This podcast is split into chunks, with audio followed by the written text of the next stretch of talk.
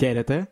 Ξεκινάει το τρίτο επεισόδιο του In the Mood for Cinema. Σήμερα θα συζητήσουμε για το Euphoria που μόλις τελείωσε πριν λίγες μέρες. Ο Βασιλιάς θα πάει σε επόμενο επεισόδιο. Μπορεί και ποτέ. και ποτέ. Λοιπόν, το Euphoria που μόλις τελείωσε, η δεύτερη σεζόν συγκεκριμένα, μάλλον θα συνεχιστεί βέβαια, αλλά σκεφτήκαμε ότι ήταν καλή ιδέα να το συζητήσουμε, γιατί ξέρουμε ότι θα έχει ενδιαφέρον έτσι για συζήτηση και τέτοια. Σήμερα έχουμε και καλεσμένη. Καλησπέρα. Είμαι γουρλό γενικά, οπότε θα πάει καλά αυτό. Ε, θέλω να ξεκινήσεις, Έλλη, με την γενική υπόθεση σειρά.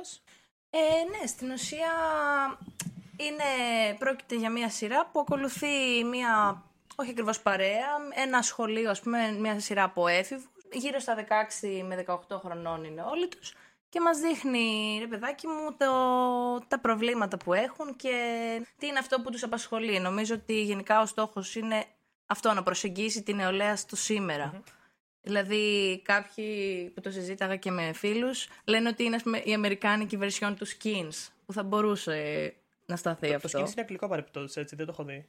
Το ξέρω όμως. Ναι, ναι, ναι, Είναι, είναι αγγλικό. Okay. Είναι μια σειρά πάλι που είναι το ίδιο πράγμα. Ασχολείται με μια παρέα εφήβων και με τα προβλήματά τους, ρε παιδάκι μου, αυτά που όντως ε, απασχολούν την νεολαία. Και το ίδιο προσπαθεί να κάνει και το Euphoria στο σήμερα. Το, το δει. Ναι, ναι, ναι, είναι εξαιρετικό. Okay. Δεν είναι το ίδιο, αλλά είναι εξαιρετικό. Α, είναι ε, εξωσκαλό, ας πούμε. Ποιο, ποιο θεωρείς είναι καλύτερο; Mm, κοίτα, είναι πιο classic το, το skins. Δεν ξέρω αν μπορεί να το ξεπεράσει εύκολα κάτι. Okay. Αλλά εντάξει, είναι διαφορετικά και απλά έχουν το ίδιο θέμα. Yeah. Εμένα, ας πούμε, μου θύμισε να το πω, το σκοτεινό sex education, ας πούμε, το εφορία, κάπως έτσι. Εντάξει, έχει κάποια κοινά. Απλά εντάξει, το sex education είναι λίγο έτσι πιο ανάλαφρο κάπως. Ναι, είναι διαφορετική προσέγγιση ναι. γενικά και ασχολείται με ένα μέρος, ας πούμε, το, με των πραγμάτων που ασχολείται το Euphoria. Το Euphoria αγγίζει και θέματα όπως ο εθεισμός και όλα αυτά που δεν το κάνεις. Εντάξει, το... sex education για μένα ψιλοπίπα είναι κιόλας.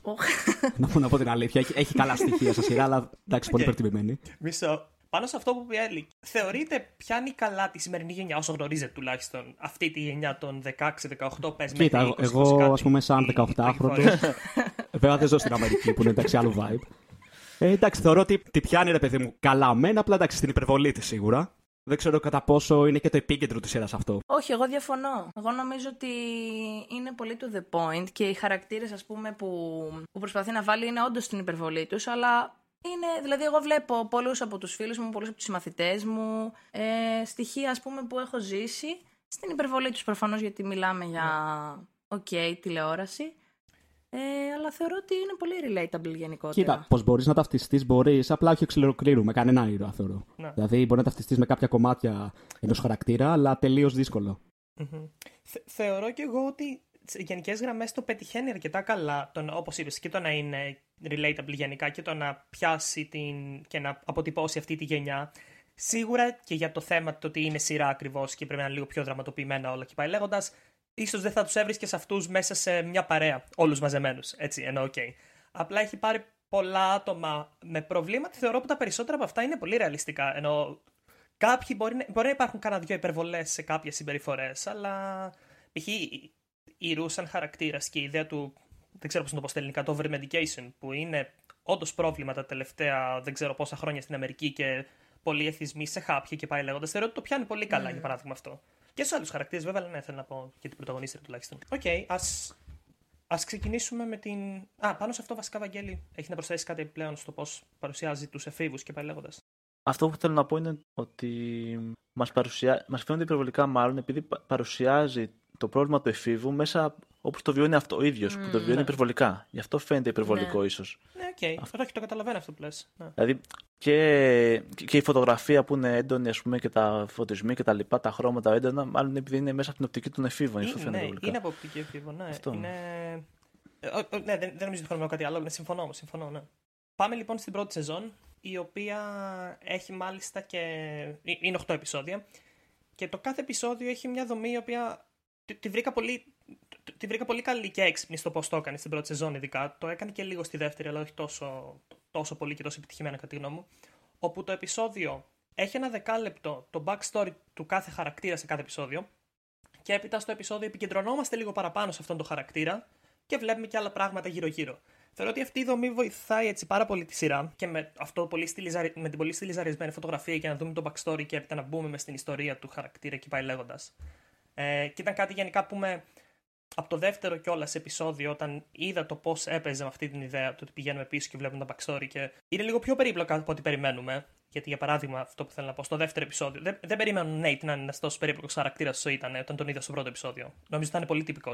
Νομίζω σχεδόν με όλους νομίζω. Το έκανε, το έκανε. Απλά το πιο απρόσμενο για μένα ήταν στο Nate, γιατί δεν είχα δηλαδή... καταλάβει απόλυτα ακόμη τι ήθελε να κάνει η σειρά. Και λέω, κάτσε, Α, δεν είναι ένας πολύ κλεισέ τυπικός δεν ξέρω, cool, μάτσο, χαρακ... cool μεσαγωγικά, μάτσο, Ωραίος Αμερικάνος, ωραίος στο σχολείο και αυτά. Ακριβώς. Θεωρώ είναι αρκετά πιο περίπλοκος και δεν βλέπεις ναι. πάρα πολύ τέτοιου είδους χαρακτήρες που είναι τόσο περίπλοκοι. Πολλοί είδαν να λένε για τη σειρά ότι είναι, έχει καλή φωτογραφία, αισθητική, μουσική και τέτοια, αλλά στο σενάριο και στο γράψιμο και γενικά σε αυτά χάνει.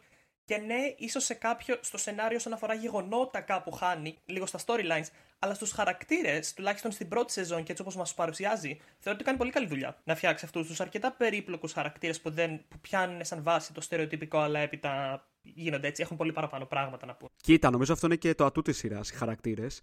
Α πούμε για την πλοκή και εγώ μπορώ να βρω αρκετά αρνητικά, αλλά οι χαρακτήρες είναι πραγματικά πάρα πολύ ενδιαφέροντες. Είναι όπως είπες περίπλοκοι και μπορείς να πεις πολλά πράγματα για αυτούς. Αν δηλαδή έχω μόνο έναν χαρακτήρα που θεωρώ πως είναι κάπως κακογραμμένος, αυτός είναι ο Nate. Ο οποίος είναι ίσως ο μοναδικός χαρακτήρας που δεν ξέρω, μου φαίνεται πάρα πολύ υπερβολικό σε κάποιες φάσεις μες στη σειρά. Και πώς να το πω, είναι ο μοναδικός χαρακτήρας που εγώ π.χ. στα 17-18 μου δεν έχω γνωρίσει ποτέ άτομο σαν τον Nate. Εντάξει, έχει και το πιο ακραίο παρελθόν όμως, έτσι. Δηλαδή η οικογενειακή ναι, του κατάσταση είναι αντικειμενικά η πιο ακραία στην σειρά. Να, να, να, να, πάει να βάλει φυλακή τον άλλον τύπο, ας πούμε, για να γλιτώσει αυτός, είναι ακραίο για το 17 χρονών να είναι σε κάθε κύκλο δύο μεγάλες τέτοιες υπερβολές που μου τον κάνουν και εμένα να είναι κάπως ε, αλλά πέρα από αυτό για μένα το storyline του Nate και του Cal μαζί με τη Ζρούκα από εκεί θεωρώ ότι είναι τα πιο ενδιαφέροντα και στην πρώτη και στη δεύτερη σεζόν έτσι όπως εξελίσσονται. Όλη η σειρά πάνω κάτω είναι σε πολύ μεγάλο βαθμό αυτό που λέμε ας πούμε μέσα η φράση αμαρτίες γονέων έτσι ενώ δεν περιμένει να παίξει τόσο μεγάλο ρόλο τα τραύματα και η επιρροή που έχουν οι γονείς στους χαρακτήρες τόσο πολύ μέχρι και τη δεύτερη σεζόν αλλά όλα τα πράγματα, όλες σχεδόν οι η δράση που κάνει, η κάθε δράση του χαρακτήρα και τέτοια, μπορείς να πεις Α, ναι, ξέρεις, συμβαίνει γι' αυτό, αυτό και γι' αυτό και μπορείς να δεις το ε, ναι, παρελθόν του. Για να ρίξει αυτή η γενιά το φτιάξουμε αλλού, να μην το πάρει πάνω ε, πάνω σε αυτό, γιατί θεωρώ ότι πρέπει να γίνει συζήτηση εφόσον είναι αυτό το θέμα. Μέχρι, μέχρι τι σημείο, ας πούμε, μπορείς να δικαιολογήσεις, μπορείς να εξηγήσει αυτές τις συμπεριφορές στο παρελθόν τους και στα τραύματά τους και σε τι σημείο χάνουν λίγο το δίκιο τους, πώς να το πω. Ε, Καταλαβαίνετε, θέλω να πω, γιατί το εξέφρασα σωστά. Που αποκτάς, ρε παιδί μου, προσωπική ευθύνη για τις πράξεις σου. Κάπως έτσι. Που... Κάπως ναι. έτσι, ναι. Κοίτα, επειδή μιλάμε για παιδιά ναι. 17-16 χρονών, δηλαδή για πολύ, πολύ νέους ανθρώπους, εφήβους, θεωρώ ότι όχι, ακόμα δεν μπορούν να έχουν 100% την ευθύνη για τα λάθη τους, γιατί σε αυτή την ηλικία δεν έχεις προλάβει ακόμα να αποβάλεις τα τραύματα mm. της, της παιδικής σου ηλικίας ε... Στο κάτω-κάτω με τους γονείς τους μένουν ακόμη. Δεν είναι καν ναι. ότι έχουν αρχίσει τη δική τους ζωή ναι, οτιδήποτε. Το, ναι. το οποίο, ας πούμε, είναι μια διαδικασία που μπορεί και ποτέ να μην καταφέρεις να την κάνεις έτσι. Δηλαδή και, στη, και στην καθημερινότητά μας βλέπουμε ενήλικες κανονικά που mm. ακόμα ας πούμε, παλεύουν με τα ίδια πράγματα που, που, που πάλευαν ας πούμε, και ως έφηβοι και έχουν τα ίδια κόμπλεξ και τις ίδιες ανασφάλειες κλπ. Ναι. Οπότε άλλη... νομίζω ότι ναι, είναι ρεαλιστικό. Δηλαδή ότι, ναι. ότι Αλλά... όντως δεν μπορείς να έχεις 100% ε, την ευθύνη του εαυτού σου στα 16 σου. 100% σίγουρα όχι. Αλλά για παράδειγμα, δεν μπορώ ακριβώς να δικαιολογήσω τον Nate που πάει και πετάει τον Τάιλερ στη φυλακή και να πω Α, ξέρεις, για όλα αυτά ο πατέρας του. Ε, πάνω τώρα σε αυτό που λες για τον Τάιλερ και τον Nate, θέλω να πω ότι για μένα αυτό είναι ίσως και το χειρότερο σημείο του κύκλου, για να μην πω συνολικά της σειράς. Δεν ξέρω, μου φάνηκε πάρα πολύ μαλακία και ίσως σεναριακά το πιο χαζό πράγμα που είδαμε μέσα στο Euphoria. Δεν ξέρω, δεν μου στέκει σε καμία περίπτωση τώρα ένας 22χρονο, ό,τι και να έχει κάνει, που δεν έχει κάνει και κάτι στη τελική, να φοβάται τώρα ένα 17χρονο. Δεν ξέρω, μου φάνηκε φούλη λίθο και γενικά πάρα πολύ ψέμα. Ψέμα δεν ξέρω αν είναι, αλλά ίσως ξεφεύγει λίγο στο χαρακτήρα. Και για μένα το γεγονός ότι έστειλε ο Νέιτ τον Τάιλερ φυλακή είναι από τα πράγματα τα οποία όσο και να πάει η σειρά και όσο έχει προσπαθήσει να τον να δείξει ότι έχει μετανιώσει, αν δεν κάνει κάτι με αυτό, θεωρώ θα του μείνει πάρα πολύ. Καταλαβαίνετε τι θέλω να πω σαν να μένει συνεχώς πάνω mm. το. σαν στίγμα, να το πω έτσι. Είναι, είναι το πιο υπερβολικό, ας πούμε, που έκανε. Πάντως, για να γυρίσουμε και σε αυτό που έλεγε πριν ο Χρήστος για το αν έχουν οι έφηβοι ρε παιδάκι μου, ξέρεις την ευθύνη αυτών που κάνουν ή όχι. Σε όλο αυτό το σκηνικό με τον Νέιτ και τον Τάιλερ, ε, σε κάποια φάση όταν ο πατέρας του συνειδητοποιεί mm. τι πάει να κάνει. Ξέρεις, υπάρχει αυτή η σκηνή, αν θυμάστε, που τύπου το, το έχει καταλάβει και του λέει ότι OK, okay, κάνε αυτό που είναι να κάνεις, αλλά ναι. πρόσεχε. Δηλαδή υπάρχει μια. Πώς να το πω, έγκριση του, του Καλ, ας πούμε, σε αυτά που κάνει ο Νέιτ. Οπότε, ακόμα και εκεί είναι ότι σε, σε ενισχύουν, ας πούμε, και σε υποστηρίζουν οι γονείς σου όλα αυτά τα λάθη. Και, που και να κάνεις. λέμε την αλήθεια, ο Καλ κατέστρεψε την οικογένειά του. Έχει τεράστια ευθύνη στο ότι τα παιδιά του έχουν γίνει έτσι όπως είναι. Έχει μεγάλη ευθύνη στο ότι έχει καταστραφεί η οικογένειά του. Δεν μπορείς να, όπως ήταν μεθυσμένος, που ρίχνει όλη την ευθύνη σε αυτούς. Όταν γύριζε και έριχνε την ευθύνη στον Γκάλ και στον άλλον, δεν θυμάμαι τον αδερφό του, πώς το λένε, τον ηλίθιο. Ε, που έλεγε εσεί φταίτε για όλα και εσεί φταίτε για όλα. Εντάξει, δεν ήταν ακριβώς έτσι. Λίγο υπερβολή. Πώς έφταιγε ο, Κα- ο Νέιτ όταν ήταν 9 χρονών και κατέληξε να βλέπει τα βίντεο σου; Τι ευθύνη έχει; Ενώ. Εσένα δηλαδή σου έβγαλε για τον Ναι, Νέιτ ναι, ότι ναι, έχει εννοώ, έστω ναι, μια καλή εννοείται, πλευρά, ρε εννοείται. παιδί μου, εμένα ποτέ. Όχι, όχι, όχι. Εννοείται και εγώ Διαφωνώ. πιστεύω. Όχι, διαφωνώ. Με την Τζούλ π.χ. Α πούμε για την Jules, ε, υπάρχουν περίεργα συναισθήματα που φαντάζομαι Εννοείται. ότι Ναι, θα ναι, ναι. συνεχιστούν ας πούμε, και στον επόμενο κύκλο. Υπάρχει μια πολύ περίεργη ισορροπία ας, που προσπαθεί και να την προστατεύσει κάπως και. Παιδιά, ο Νέιτ από 8 χρονών μέχρι 18 ζει σε μια. Πόσο ήταν που τα έχετε το βίντεο, ζει σε μια πολύ συγκεκριμένη κατάσταση και σε μια, μια πολύ συγκεκριμένη ζωή που είναι σαν να ξέρει τη διπλή ζωή του πατέρα του, αλλά νιώθει ότι δεν πρέπει να την πει παρά έξω και ντρέπεται για τη διπλή ζωή του πατέρα του για ένα σωρό λόγους, γιατί φαίνεται να είναι και η οικογένειά του έτσι όπως είναι, που ακόμη και αν τα βίντεο να μην έβλεπε, θα μεγάλωνε με κάποιε. Σίγουρα θα μεγάλωνε, ας πούμε, με, με ομοφοβικές απόψεις, για παράδειγμα. Άρα αυτά τα τελευταία 10 χρόνια της ζωής του έχει περάσει κάπως έτσι. ο Είχε Nate. ομοφοβικές, ομοφοβικές απόψεις ο Νέιτ γενικότερα ή ο αδερφός του; Ο Ναι. αδερφός δεν ξέρω, μπορεί, ήταν λίθιος. Σι- Όχι σι- επικίνδυνος, σίγουρα. Από... Από κάποια στιγμή και μετά. Ναι, σίγουρα είχε. Και τα βίντεο επηρέασαν πάρα πολύ. Αλλά Φάνηκε κάπου αυτό όμως. ναι, εννοείται ότι δεν μπορούσε. Ε, καταρχήν, στο δεύτερο επεισόδιο, στο backstory του Nate, λέει ότι δεν μπορούσε να κοιτάει γυμνούς άντρες και λέει ότι είχε μια πολύ. συ- Ο, ο τύπος μισεί τους άντρες 100% ε, και τις γυναίκες είναι κάπου στη μέση. Δηλαδή, υπό πολύ συγκεκριμένες περιπτώσεις είναι OK με γυναίκες. Ε, για παράδειγμα, το πώς αναφέρει σε μια φάση με το Άμα ότι είναι η full μάδη ήταν ξυρισμένες. παρθένα, ναι, κάτι, διάφορα τέτοια, ναι, ναι ακριβώς και με τις τρίχες και όλα αυτά. Δηλαδή, οποιοδήποτε αντρικό στοιχείο, αυτό που λέει για τις τρίχες στα χέρια και τέτοια, δεν το άντεχε ο Νέιτ. Άρα έχει αναπτύξει μια πολύ διαστρεβλωμένη άποψη για τους άντρες. Ε, και έπειτα αυτό μεταφράζεται, μπορεί να μεταφραστεί και στο. Ξέρεις, και σε πιο ομοφοβικό, γιατί προφανώς ενώ εντάξει, δεν ξέρω. Πιστεύω ήταν ομοφοβικός ο Νέιτ, έτσι όπως είχε. Ωραία, και επειδή είπαμε κάποια πράγματα για τον Νέιτ, θα πούμε και άλλα στη συνέχεια. Αλλά αναφέραμε και την Τζούλ, που είναι από τις βασικές ηρωίδες της σειράς, ειδικά στο πρώτο Τη κύκλο. πρωταγωνίστρια ουσιαστικά. Ε, γι' αυ- Είναι στην ουσία κατά κάποιο τρόπο, ναι, θα έλεγα στο πρώτο κύκλο είναι η πιο βασική. Εντάξει, Ρου, που είναι η πρωταγωνίστρια. Και μετά θα έλεγα Τζούλ και Νέιτ, κοντά αυτοί οι δύο. Ε, για πείτε γνώμη για Τζούλ, που είναι έτσι από τις αμφιλεγόμενες ηρωίδες της σειράς. Κυρίως λόγω κάποιων. Για σένα, Χρήστο, δεν θα, είναι. Θα σου πω, θα σου πω. Σε την Εννοώ- λατρεύει, αλλά. Θα σου πω. Αυτή, αυτή ήταν η άποψή μου στον πρώτο, στον πρώτο κύκλο. Στο δεύτερο κύκλο θεωρώ ότι τη χρησιμοποίησαν κάπως λάθος. Τέλος πάντων, θα πάμε όμως εκεί. Ναι, στον πρώτο κύκλο θεωρώ. Ε, στον πρώτο κύκλο η Jules μαζί με τον Nate, νομίζω αυτοί οι δύο ήταν οι αγαπημένοι μου χαρακτήρες από την άποψη. Nate, αγαπημένος από την άποψη σαν storyline, όχι σαν άτομο. Αλλά ναι. Ε, ναι, όχι. Θεωρώ ότι η Jules και διαβάζοντας κιόλας και παραπάνω σχετικά με την Jules, είναι πρώτα απ' όλα μια πολύ καλογραμμένη χαρακτήρας, αλλά επίσης είναι μια πολύ καλογραμμένη trans χαρακτήρας. Γιατί τα τελευταία χρόνια βλέπεις πολύ συχνά τρανς χαρακτήρες σε διάφορες ταινίες, σειρές και πάει λέγοντας. Αλλά είναι μία από τις λίγες σχετικά φορές που προσωπικά έχω δει ένα τρανς χαρακτήρα να μην είναι όλη η προσωπικότητά τους οι δυσκολίες του να είσαι τρανς. Που υπάρχουν, ε, εννοείται, και υπάρχουν και στη Jules, το βλέπεις σε κάποια σημεία. Κάποιες αβεβαιότητες σχετικά με τον εαυτό της, σχετικά με τους άλλους και πάει λέγοντας. Αλλά είναι κάτι πολύ παραπάνω από αυτό. Θεωρώ ότι παίρνει αυτό σαν βάση, ότι είναι αυτό σαν χαρακτήρας, αλλά έπειτα έχει, έχει πολύ παραπάνω.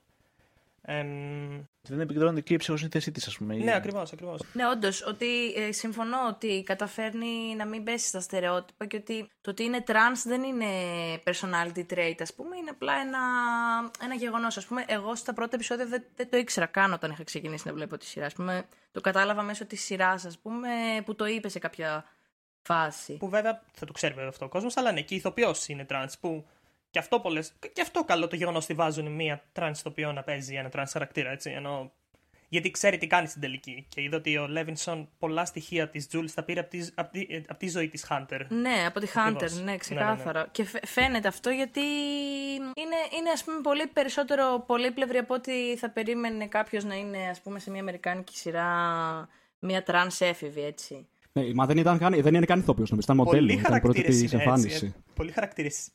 Σχε- Εγώ θα έλεγα ότι όλοι πέρα από τη Ζεντάγια οι υπόλοιποι παίζουν τους εαυτούς τους. Πιο πολλοί από όλους. Ίσως εντάξει και τον Νέιτ. Πιο πολύ από όλους νομίζω τον εαυτό της. Είναι πολύ δευτερεύον χαρακτήρας βέβαια. Τον παίζει η Μπίμπι. Νομίζω ότι η Μπίμπι είναι απλά έτσι στην πραγματική ζωή. Ε, οι φίλοι της Μάντι, της Κατ και της Κάση που είναι στο background όλη την ώρα. Καλά, ναι, με το ηλεκτρονικό τσιγάρο είναι θεά. Αυτή παίζει είναι τον θεά. εαυτό της. Ενώ, OK, Icon. ναι, είναι. Εντάξει, είναι και πολύ βασική χαρακτήρα. Ναι, ναι, είναι δευτερεύον, αλλά έχει πλάκα όταν εμφανίζεται έτσι στο background. Ε, να ξαναγυρίσουμε λοιπόν στην Jules. Ναι, Ε, η οποία είναι όντως καλογραμμένος χαρακτήρας, αλλά εγώ θέλω να πω σε αυτό το σημείο ότι μου είναι βαθιά αντιπαθή στη σειρά. Στη δεύτερη σεζόν. Ε, Ή και στην πρώτη. σε όλες τις σεζόν Οκ. και αυτό δεν ξέρω γιατί. Προσ- Έχω προσπαθήσει πάρα πολύ να καταλάβω γιατί δεν μπορώ να τη συμπαθήσω. Ε, νομίζω ότι όντως είναι ένας από τους χαρακτήρες που ταυτίζομαι λιγότερο γιατί είναι... Νομίζω ότι είναι πολύ περίπλοκος ο τρόπος με τον οποίο δένεται με τους ε, ανθρώπους και ας πούμε, δεν μπορούμε να το καταλάβουμε ίσως αφού, δεν- επειδή δεν έχουμε ζήσει αυτή την κατάσταση. Έχει ας πούμε πάρα πολλά έτσι, ζητήματα και με τη σεξουαλικότητά της άλυτα και με την ε, αυτοπεποίθησή της που οι υπόλοιποι δεν έχουμε σε γενικές γραμμές. Μήπως είναι αντιπαθής επειδή στεναχωρεί τη ρου στο πρώτο κύκλο; Και προφανώς αυτό ήθελα να καταλήξω ότι ο τρόπος που συμπεριφέρεται στους, ε, στους άλλους ας πούμε και ο, το ότι δεν μπορεί να καταλάβει ας πούμε, ότι κάτι θα στεναχωρήσει τη ρου για παράδειγμα. Εντάξει, δεν μέσα της έκανε και στο κάτι αναφέρεις. όμω. Εγώ θεωρώ πως δεν της έκανε και κάτι της ρου για να τη Όχι, κοίτα, στεναχωρήσει. την πληγώνει, την πληγώνει με τον τρόπο της έτσι, την πληγώνει. Και, ε, και αυτό το πράγμα, ναι, εμένα μου, μου χτυπάει άσχημα και μου την κάνει αντιπαθή. Ναι, αλλά χωρίς πώς- να, πώς χωρίς την να έχει πλήγωσε, κακές δηλαδή; προθέσεις, εννοείται έτσι. Ναι. Είναι, έχει ξεκάθαρα καλές προθέσεις. Η Ρου δεν πλήγωσε την Τζούλ. Ξέ, ξέρεις τι, ξέρεις τι, για μένα έτσι είναι περισσότεροι χαρακτήρες σειράς. Ο ένας πληγώνει τον άλλον συνεχώς, λόγω τραυμάτων που έχει και λόγω μιας αντίληψης συγκεκριμένης που έχει σε διάφορα θέματα. Ναι, για παράδειγμα, η Τζούλ έχει μια πολύ διαστρεβλωμένη άποψη μεταξύ σχέσεις ατόμων που ήρθε από διάφορα πράγματα. Εκεί ίσως μπορείς να βάλεις το κομμάτι του ότι είχε δυσκολία να μεγαλώσει σαν ε, τρανς κοπέλα. Αλλά δεν, το, δεν δίνει πάρα, πάρα πολύ βάση εκεί. Αλλά πολύ πιθανό να προέρχεται από εκεί το γιατί έχει αυτή την άποψη, ας πούμε.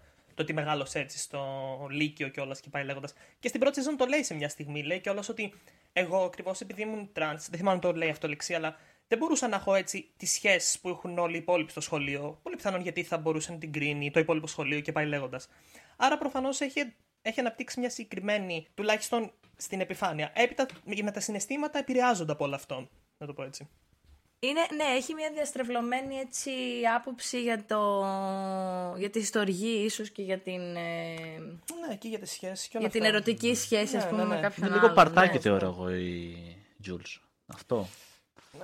Ναι, Αυτό ναι, έχει. αυτό, αυτό φαίνεται εξωτερικά, αλλά νομίζω ότι ας πούμε αν όντως το προσπαθήσουμε να την ψυχολογήσουμε, ότι αυτό δεν είναι απλά εγωισμός, έχει να κάνει αυτό με το ότι δεν μπορεί να, να δεθεί τόσο εύκολα με τους άλλους. Εγώ θεωρώ απλά δεν, ξέ- δεν ξέρει τι θέλει, ας πούμε, όπως και πολλοί έφηβοι. Ναι, Αλλά αυτή λίγο παραπάνω ίσως. Δεν θεωρώ πως είναι παρτάκι. ούτε Έχει εγώ. commitment issues η Jules, ξεκάθαρα. Δηλαδή, όταν. ε, ε, και απ' την άλλη, η Ρου είναι εντάξει, πέφτει πάνω της και γατζώνεται κυριολεκτικά πάνω της και αυτό την πνίγει την Jules. Οπότε. Α- Αυτό φταίει η ρου όμως. Ναι, Αυτό, ναι, αυτό δεν που θέλω να διαφωνώ. πω, μέχρι ένα σημείο ότι, όπως η Ρου, μέχρι ένα σημείο φαίνεται ότι νομίζει τουλάχιστον ότι θέλει τα, τα χάπια και τα ναρκωτικά για να μπορέσει να, να, να ζήσει και να πάει να, να ξυπνήσει την επόμενη μέρα και να είναι OK και πάει λέγοντας, καταλαβαίνετε, να ζήσει τη ζωή της. Κάπως έτσι μου βγάζει εμένα ότι και η Τζούλς νιώθει λίγο εγκλωβισμένη στη μικρή πόλη και θέλει όλο αυτό το. Το, το γεγονός ότι, ας πούμε, στο. Ποιο είναι το έκτο επεισόδιο, η έβδομο, που πηγαίνει στο κλαμπ, που πηγαίνει στην πόλη πάλι και όλη αυτ, αυτού του είδους τη ζωή Ναι. φαίνεται ότι αυτό την βοηθάει στην καθημερινότητά της και να μπορέσει, πώς να σου πω, να. Δεν το εξηγώ καλά, αλλά νομίζω καταλαβαίνω τι θέλω να πω. αν Μπορεί να το εξηγήσει. Όχι, καταλαβαίνω τι θες Ναι, να πεις. ναι, ναι. Ότι, ότι είναι ένας τρόπος, ας πούμε, να κάνει έτσι... Επιβίωση κατά κάποιο τρόπο σχεδόν. Cope, ναι, με ναι, το... ναι, ναι, ναι, ναι, ακριβώς. με αυτά που της συμβαίνουν και με την καταπίεση που αναγκαστικά, τέλος πάντων, καλός ή κακός, ε, ζει στην καθημερινότητά της με διάφορους τρόπους. Ναι. Και, και, και ίσως δεν το βλέπουμε τόσο πολύ. Και ο κόσμος, ας πούμε, και όπως και εσύ, Έλλη, που λες ότι έχεις περισσότερο ότι έχεις θέμα με την Jules, ότι σου φαίνεται κάπως αντιπαθής. Γιατί σε γενικές γραμμές της Ρου είναι λίγο πιο εσωτερικευμένο, παρόλο που έχεις και τις εξωτερικεύσεις της, γιατί προφανώς.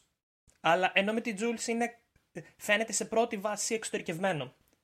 Ενώ και έπειτα ξέρεις. Είναι, είναι ουσιαστικά το ανάποδο, είναι το αντίθετο. Γιατί οι δύο αυτοί χαρακτήρες, η Ρου είναι ο χαρακτήρας ο οποίος και το άτομο που θέλει να μείνει ένα βράδυ για να περάσει καλά, θέλει να μείνει μέσα, λίγο χαλαρά και λίγο τέτοιο. Και η Τζούλ απ' την άλλη θέλει να είναι έξω και να παρτάρει, να το πω έτσι. Άρα είναι αρκετά αντίθετοι έτσι χαρακτήρες. Και εντάξει, προφανώς αυτό φέρνει έπειτα δυσκολία ανάμεσα στη σχέση τους. Δηλαδή, ναι. Είναι δύο χαρακτήρες που πιστεύω είναι κάπως καταδικασμένοι, δεν γίνεται να είναι μαζί. Πώς να το πω, κατά κάποιο τρόπο δεν κολλάνε. Έχουν και οι δύο τα θέματα τους. Και είναι πιστεύω τα άτομα που πραγματικά δεν, ακόμα. Εντάξει, αν ήταν και οι δύο ψυχολογικά νορμάλ, ίσως κολλάγανε έτσι όπως είναι, δεν νομίζω με τίποτα. Ναι, όχι, αυτή τη στιγμή δεν κολλάνε με τίποτα. Δηλαδή, αν δεν λύσει ο καθένα, η κάθε μία τα δικά της προβλήματα, δεν μπορούν να. Ναι, αυτό είναι το μόνο σίγουρο. Είπαμε αρκετά για την Jules, γιατί να πούμε τουλάχιστον για μένα, στο πρώτο κύκλο η Jules ήταν πολύ βασική πρωταγωνίστρια. Ναι. Στο δεύτερο ήταν. Ε, μη- Εντάξει, δεν ξέρω αν ήταν κομπάρσος, αλλά έχει πολύ μειωμένο ρόλο. Λιγότερο. Πάρα πολύ μειωμένο ρόλο. Επίσης, επίσης, η Τζούλ στον πρώτο κύκλο για μένα, η Hunter ήταν από τις καλύτερες. Έδινε τις καλύτερες ερμηνείες. Δηλαδή, ξέρω ότι πολλοί έλεγαν για την Ζεντάγια, που είναι καλή. Δηλαδή, με, την, όσο, με τον καιρό, όσο πήγαινε τα επεισόδια, με κέρδισε. Αλλά θεωρώ ότι στον πρώτο κύκλο είναι καλύτερη η Hunter κατά πολύ. Έπαιζε καλά και εγώ συμφωνώ για την Jules που έπαιζε καλά. σω όμως, ίσως είναι και από τους πιο εύκολους ρόλους. Γιατί κατά κάποιο τρόπο κάνει τον εαυτό της πιο πολύ από κάθε άλλο. Υποθετικά Βασικά σχεδόν τελείω όλες. κάνει τον εαυτό Ναι, της. υποθετικά σχεδόν όλοι δεν κάνουν τον εαυτό της, εκτός όπως είπαμε από τη Ζεντάγια. Άρα δεν ξέρω. αν Εντάξει, μπορώ... υ- υποθετικά, αυ- αυτή ίσως το κάνει στην κυριολεξία. Εντάξει, στην κυριολεξία δεν το κάνω και γιατί. Εντάξει, δεν σημαίνει πως κάνει αυτά τα πράγματα στην αληθινή ζωή. Νομίζω όμως ότι το, το attitude ας πούμε, και ο τρόπος που μιλάει και αυτά είναι αυτός που έχει στην πραγματική ζωή. Με αυτή την, α- δηλαδή, και είναι και ένα από αυτό τα πράγματα που, ας πούμε, που μου, μου την κάνουν εκνευριστική. Ο τρόπος που μιλάει, που είναι τόσο χαμηλών τόνων. Μου ξέρεις φάνηκε λίγο όλο μονότονη αυτό. εμένα, ας πούμε. Ε, ναι, είναι, είναι ακριβώς. Είναι λίγο παίξιμο. μονότονη, είναι λίγο. Ναι. Τι να σου πω, ναι, όχι, εμένα μου αρέσει πολύ. Δηλαδή και σαν χαρακτήρας και από άψη ερμηνείας. Στον πρώτο κύκλο, πάντα και όπως είπαμε, στο δεύτερο. Ναι. Ε, τι άλλο; Κοίτα, να, πω- να πούμε άλλον έναν επίσης σαν την Jules που ήταν ε, πολύ βασικός χαρακτήρας στο πρώτο Α, ναι. κύκλο. Και στο δεύτερο ήταν πολύ μειωμένος. Ναι, ναι. Ναι, η Kat. Για πες, Έλλη, γνώμη για Kat. Λοιπόν, εντάξει, άλλο, άλλο ένα άτομο που ξεκάθαρα, ας πούμε, είχα συμμαθήτρια. Δηλαδή, δεν ξέρω πώς να το πω. ναι, οκ. Θεωρώ είναι ένας ε, πάρα πολύ επίκαιρος χαρακτήρας η Kat, ξεκάθαρα. Και είναι κρίμα που την έριξαν μετά. Επίκαιρος από ποια Ε, άποψη; επίκαιρος από την άποψη ότι έχει πάρα πολύ ενδιαφέρον το πώς ε, παίρνει την ανασφάλειά της, ε, τη χρησιμοποιεί ας πούμε για να έτσι αρχίσει να κάνει explore τη σεξουαλικότητά της και εν τέλει μ, παθαίνει αιμονή με, όχι απαραίτητα με το σεξ, αλλά με όλο αυτό και το online και το OnlyFans και όλα αυτά. Ε, ενώ δεν το απολαμβάνει. Δηλαδή, τη βλέπεις ότι δεν το απολαμβάνει. Δεν είναι κάτι Κοίταξε, που η- η- της δίνει η- προσωπική χαρά. Απλά γεμίζει το εγώ της, ε, την τσέπη της. Εντάξει, Kat είναι ίσως μακράν η πιο κομπλεξική ηρωίδα. Ε, α- άσε, άσε τη δεύτερη σεζόν. Άσε τι κάνει στη δεύτερη σεζόν. Αν κοιτάξουμε την πρώτη σεζόν, δεν συμφωνώ σε αυτό. Όταν έχεις χαρακτήρες όπως τον Nate, δεν ξέρω. Δεν είναι κομπλεξική, Δεν είναι, δεν είναι, είναι ανασφαλής θα έλεγα στην αρχή.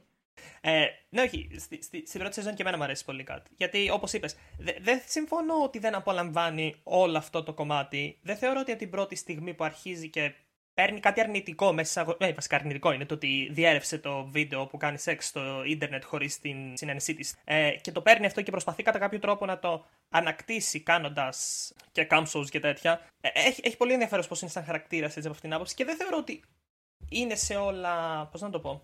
Δεν θεωρώ ότι δεν το απολαμβάνει όλο. Δεν ξέρω, μου δίνει την εντύπωση ότι δεν είναι ότι την απελευθερώνει ας πούμε το leaked video, είναι ότι την αναγκάζει με κάποιο τρόπο να, να, να αποκτήσει αυτή την καινούρια περσόνα και μετά δηλαδή γίνεται αιμονική με το να αναπτύξει κι άλλο αυτό το κομμάτι του εαυτού της. Δηλαδή είναι σαν να το κάνει σχεδόν μηχανικά. Ξέρεις τι, ναι, ξέρεις τι, θεωρώ ότι προσπαθεί να το, να το πάρει αυτό σαν πάτημα το βίντεο για να απελευθερωθεί, αλλά στην πορεία χάνεται.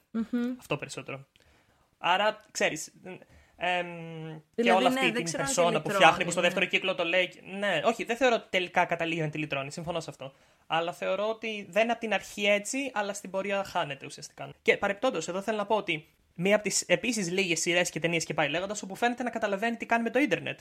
Ε, όπου δείχνει site και διάφορα πράγματα με το ίντερνετ και ξέρει τι κάνει. Περισσότερες σειρές και ταινίες δεν, δεν έχουν ιδέα για το ίντερνετ. Και απλά ας πούμε λένε ας βάλουμε τώρα ίντερνετ, ας βάλουμε αυτά, ας βάλουμε τα άλλο. Η συγκεκριμένη σειρά φαίνεται να ξέρει τι κάνει. Μμ. Για πείτε γνώμη Αυτό. και για Ethan που είναι πολύ σημαντικός ήρωας. Εντάξει, ο, ο Ethan θέλω, θέλω απλά να τον αναφέρω, δεν θα πούμε και τίποτα τέτοια για τον Ethan. Ξα, ξαναπε... Απλά είναι, Ναι, ο, απλά είναι ο ξαναπες τα γκόμενο τη Kat. Κοίτα, δεν μας έχει δείξει Δεν αφήνει πολλά για αυτός. τα Α, ο Captain δικά τους America, ο ψυχολογικά. μικρός δεν είναι. Ναι. Α, δεν ξέρω αν είναι από το Captain America. Είναι. Όχι, όχι, πλάκα. Είναι ο πλάκα. Captain America πριν κάνει την. ε, Ο Chris χαλάρωση. Evans είναι στο λιγότερο. Ο Chris Με ένα- Evans. Με ένα λόγο ίδιος, ε. ίδιος ο Evans, ναι. Εμ, για την ώρα δεν ξέρω. Ναι, είναι λίγο, για την ώρα είναι λίγο μονόπλευρος ο Ethan. Επειδή Στο- είναι στο πολύ τέλος- καλός, πολύ συμπαθής. Στο τέλος του δεύτερου κύκλου ήταν, έκανε λίγο exposed. Και στη, εντάξει, θα τα πούμε και μετά, αλλά και στη Kat και γενικά έβγαλε και μια άλλη πλευρά. Δεν μας του έχει χαρακτήρα δώσει του. πάντως το background Ναι, αλλά- του, δηλαδή δεν ξέρουμε Ακόμη- γιατί ναι, είναι ακόμη- όπως είναι, οπότε δεν έχει τόσο Εντάξει, νόημα. Μάλλον, να το μάλλον είναι και ο μόνος που δεν έχει κάποιο άσχημο background, γιατί είναι ίσως και ο μόνος λίγο normal. Ακριβώς. Λογικά, αν σου δείξει το background, θα σου δείξει να, παι- να μεγαλώνει μια φυσιολογική ζωή. Να, όταν ήταν 10 χρονών να παίζει Pokémon στο Game Boy και καθόταν με τους φίλους του και έβγαινε το απόγευμα. Και ξέρεις, μια πολύ πολύ φυσιολογική ζωή. Και μετά, α, μεγάλωσε, πήγε στο Λύκειο, δεν είχε. Έμπλεξε με δεν την έχει- Kat και χαμήθηκε. Έμπλεξε με την κάρτα. δηλαδή, όχι, ναι, φαίνεται το πιο φυσιολογικός χαρακτήρας. Είδα πολλούς να το λένε αυτό, ότι αν δεις το background, αν κάτσουμε να δούμε το background του Ethan, απλά θα είναι ένα- μια φυσιολογική ζωή, ας πούμε, σε γενικές γραμμές. Αν και η μάνα του, αν και η μάνα του ήταν πολύ εκνευριστική. Ω, εντάξει, μωρέ. Άσε, α, ήταν πάρα πολύ εκνευριστική. Τι ήταν αυτό το τι πράγμα είχε; εκεί πέρα, ας πούμε. Τι ήταν αυτό το πράγμα εκεί πέρα στο τραπέζι που γυρίστηκα; Δεν θυμάμαι ακριβώς πώς το είπε, αλλά σε φάση έχεις έχεις βγει πρώτη φορά με την κοπέλα του γιού σου που τα έχει δύο μήνες. πρέπει να. Δεν θυμάμαι ακριβώς, αλλά θυμάμαι ότι. Ναι, τι θα Εντάξει, κάνει ρε τη ζωή φίλε. σου και λέει. Όχι, όχι, Μια ο ερώτηση τρόπος της έκανε, ήταν. δεν έκανε. Όχι, όχι, ο τρόπος όμω. Η απάντηση της κάτι ήταν ωραία. Για το Πούτσο ήταν και η απάντηση της κάτι. Α, ήταν ποια είσαι η ερώτηση, νομίζω, κάτι τέτοιο. Πιο cringe Ναι, η ερώτηση απάντηση ήταν- δίθεν από την κάτι δεν υπήρχε. Ήταν ειλικρινής βέβαια η Κατ. Επειδή είπε ότι ακόμη δεν, έχει, δεν ξέρει. Μα ήταν η μηχανή. Έπρεπε να ρίξει μηχανία η Kat, δεν ήταν ότι απάντησε κάτι σωστό. Ακριβώς. Και μετά η μάνα του Ethan έλεγε, «Α, άρχισε να ειρωνεύεται την απάντηση της Κατ. Και σε κάπω σε διάλογο. Υπερβολικός σε βρίσκω. Είπε Όχι, ρε, έτσι ήταν, Κάτι θυμάμαι. normal. Υπερβολικός είσαι. Δεν είναι. ξέρω, δεν μια, ξέρω. μια, νορ- μια normal συζήτηση πήγα να κάνει αυτή. Δεν ήταν. Μια cringe normal συζήτηση μητέρας μου. Εντάξει, δεν ναι, ήταν κάτι. αυτό δεν ήταν. Δεν ξέρω, μου φάνηκε λίγο πολύ τέτοια η συμπεριφορά. Δεν ξέρω πώς φάνηκε σε ένα Alien, το θυμάσαι, ή πώς το θυμάσαι, αλλά ναι. Το θυμάμαι. Ε, ε, νομίζω ότι ήταν όντως ενοχλητική και ότι. Μου είχε κάτσει πολύ άσχημα η μάνα της Και το ότι που ας ήταν. πούμε δει- δείχνει κάποια πράγματα για το χαρακτήρα του Ethan, το ότι ας πούμε οι γονείς του είναι τόσο τυπικοί και οργανωμένοι ότι ας πούμε τον έχει επηρεάσει και γι' αυτό και αυτός είναι έτσι τόσο μαζεμένος να το πω, δεν ξέρω. Εντάξει, πάντως νομίζω για τον Ethan και πολλά είπαμε. Κανονικά πρέπει να το. ούτε 10 δευτερόλεπτα να μιλήσουμε για τον Ethan. και- Ελπίζω να δείξει παραπάνω σε επόμενη σεζόν, αλλά ακόμη δεν έχει. Είναι μονόπλευρος λίγο χαρακτήρας. Είναι σχετικά συμπαθής και μέχρι εκεί, οκ. Λέω να δώσω πάσα στον Βαγγέλη για να μιλήσει για την αγαπημένη του ηρωίδα. Της έχει τρελή αδυναμία. Τη Μάντι; Ναι, η Μάντι, ναι, αγαπημένη. μου. Για πες, ναι, τι σ' αρέσει τη Μάντι σαν χαρακτήρας; Μ' άρεσε αυτό που είπαμε ότι, και πριν, ότι δεν μένει στο στερεότυπο, ας πούμε. Ότι είναι μια κάπως εριστική ή ωραία του σχολείου, ας πούμε. Και και άλλες πλευρές, ξέρω εγώ, ότι είναι πιο ευαίσθητη και τα λοιπά. Εμψυχών τις φίλες της. Την λυπάσαι γιατί είναι κολλημένη στην τοξική σχέση με τον Νέιτ; Δεν τη λυπάμαι τόσο. Εγώ την λυπάμαι, δεν ξέρω για σένα. Τα ήθελε και τα παθέ, ξέρω. Τα- Όχι, λυπάμαι τον ίδιο με αυτή. Αλλά όχι, ναι, καταλαβαίνετε. τι λες, καταλαβαίνετε τι Όχι, λες. εντάξει. Τη λυπάμαι και εντάξει. Ναι, ναι, όχι, Σε καταλαβαίνετε. κάποια τι λες, πλαίσια, καταλαβαίνετε ναι, τι σε κάποια λες, πλαίσια. ναι. Η Μάντι για μένα είναι και από τους λίγους, παιδί μου, πώς να το πω, κάπως καλούς χαρακτήρες. Δηλαδή έχει κάνει και, αυτή, έχει, είναι έχει κάνει και καλή, αυτή τις μαλακίες ναι. της. Αλλά ρε παιδί μου έχει καλή ψυχή. Μου το βγάζει αυτό. Ναι, δεν έχει, πέρα από τον. Ε, Πώς το λένε, από τις μαλακίε που κάνει με τον. Ε, Ned, πώς, πώς Με λέγεται τον αυτός ο Νέιτ, μαλάκας; Νέιτ, Νέιτ. Nate, πήγα από Ned Stark πριν να πω. με τον Nate. Κατάλαβα. Δεν και έχει τους κάνει και- πολλά πολλά, ναι. Εννοώ, Ούτε πο- αυτό και, πολλά και εννοώ. τους, ε, Ναι, sorry. Μόνο με το Τάιλερ ήταν μαλακία Αυτό. που έκανε η. η Αυτό Μάντι. θέλω να πω. Πέρα από αυτή τη Μμ. μαλακία, Μμμ. δεν έχει κάνει κάτι χοντρό. Δηλαδή και πάντα καλά. Πάντως τα- αυτό που είπες ότι είναι καλοί φίλοι είναι πολύ σημαντικό. Ας πούμε, όντως θεωρώ ότι από όλες τους είναι οι πιο συνεπείς ας πούμε φίλοι και οι πιο που είναι πάντα εκεί και τις βοηθάει με όποιον τρόπο μπορεί έτσι. Και στο τέλος το πώς φέρεται στην. Ε, Πώς την Κάση. Ξανθιάρα. Κάση. Και εσύ, Ξεκάθαρα. που Κάση. Δείχνει, Κάση. δείχνει μια ανωτερότητα τελικά. Δηλαδή- Ας πούμε, ξεφτιλίζεται, περνάει όλο αυτό το, το, Ανωτερότητα- το σκηνικό και ναι, εν όχι τέλει... ακριβώς σαν- ναι. ναι, ότι λέει ότι θα, τις- θα τη σκοτώσει τέτοια ξέρω εγώ, αλλά βλέπουμε ότι στην ουσία τη θεωρεί ακόμα φίλη της, ας πούμε, και της συμπεριφέρεται όσο καλά θα μπορεί εκείνη τη χρονική στιγμή. Ας Και πούμε. αυτό για την Μάντι στο δεύτερο κύκλο είναι μια ανάπτυξη χαρακτήρα το Γενικά- ότι επιλέγει να μην είναι. Ναι, γενικά θεωρώ ότι η Μάντι είναι ξεκάθαρα ο πιο καλογραμμένος χαρακτήρας για μένα. Είναι η πιο σταθερή, δεν έχει σκαμπανεβάσματα, είναι πάρα πολύ συνεπής γενικώς σαν χαρακτήρας. Ξέρεις τι να περιμένεις, έχει δηλαδή, πολύ, είναι πολύ κατασταλαγμένη μέσα της. Και εμένα μου αρέσει αυτό. Ναι, οκ. Αυτό δεν ξερω για μένα τουλάχιστον αν την έκανε απαραίτητα καλογραμμένη, ή την πιο καλογραμμένη, παρόλο που είναι καλογραμμένη. Αλλά σίγουρα είναι από αυτούς τους χαρακτήρες στους οποίους δεν έχεις δει κάποια πολύ extreme και πολύ εκτός τέτοια όπως στους άλλους περισσότερους. Ναι, δεν ξεφεύγει από, από αυτά που. από τον τρόπο σκέψης της. Δηλαδή, φαίνεται συνειδητοποιημένο άτομο. Δηλαδή, ότι κάνει τα λάθη που κάνει, αλλά συνειδητά, ξέρει. Δηλαδή, ακόμα και το ότι μένεις σε αυτήν την σχέση, αναγνωρίζει ότι είναι τοξική η σχέση, αναγνωρίζει, ας πούμε, ότι της προκαλεί προβλήματα, αλλά. μπο- ε, Δηλαδή, το διαλέγει. Πώς να το πω. Το διαλέγει. Δεν το αλλά τέλος αποδέχεται πάντων, είναι- απλά. Το θέμα είναι ότι το διαλέγει γιατί έχει μια συγκεκριμένη τοξική έτσι αλλιώς άποψη στο κεφάλι της για τη σχέση και για κάποια πράγματα, κατά τη γνώμη μου. Που σ- θεωρώ ότι σιγά σιγά προσπαθεί να αποτινάξει λίγο στη δεύτερη σεζόν και έχει λίγο ανάπτυξη σε αυτό το κομμάτι. Η ανάπτυξή της σε μεγάλο βαθμό είναι κιόλας να μεγαλώσει. Ναι, γιατί στη ξεκάθαρα. δεύτερη σεζόν της λέει η Σαμ ότι άμα έκανες τα ίδια στις 40 θα ήταν άλλη συζήτηση, αλλά τώρα είσαι απλά 18-17. Ε, άρα, οκ, okay, ναι, εντάξει, είναι, είναι και το να μεγαλώσει. Και τώρα να πάμε στην κολλητή και πολύ καλή φίλη της Μάντι. Πραγματικά πιο καλή φίλη δεν υπάρχει. Μακάρι όλοι να είχαμε τέτοιους φίλους. Κοίτα, αυτό πρέπει να το συζητήσουμε γιατί δεν είναι τόσο mm. απλό όσο το παρουσιάζεις. Δεν είναι ότι είναι κακή φίλη η Κάση. Κοίτα, κακή φίλη δεν είναι. Εμένα αντιπαθέστατη μου έτσι κι αλλιώς. Από το πρώτο κύκλο η Κάση, που δεν έχει κάνει και κάτι. Okay. Εμένα μου άρεσε πολύ σαν χαρακτήρας η Κάση. Και πώς παίζει, και, κοπ... και πώς παίζει η κοπέλα mm. και πώς εμφανίζεται. Ναι, παίζει όντως καλά. Παίζει πολύ καλά. Ναι. Θεωρώ, θεωρώ τους καλύτερους χαρακτήρες. Κοίτα, για μένα η Κάση είναι, έχει ξεκάθαρα το, τα περισσότερα ψυχολογικά προβλήματα, ας πούμε, εντάξει, όχι τα περισσότερα, αλλά είναι βαθιά διαταραγμένη, δηλαδή ίσως σου βγαίνει πιο επίκαιρο γιατί είχε, γιατί είχε μεγάλο storyline στη δεύτερη σεζόν. Δεν ξέρω τώρα αν είναι αυτή που έχει τα περισσότερα, αλλά οκ, okay, ναι. Είναι, ε, ε, ναι, έχει πάρα πάρα πολλές και πολύ βαθιές ε, ανασφάλειες και κόμπλεξ. Ναι, ναι, ναι, ναι, αυτό εννοείται. Αυτό εννοείται. Σου κάνει και κάτι ε... κοντινά και στο δεύτερο κύκλο που σε περτονίζουν mm. προς το ναι. τέλος της σειράς.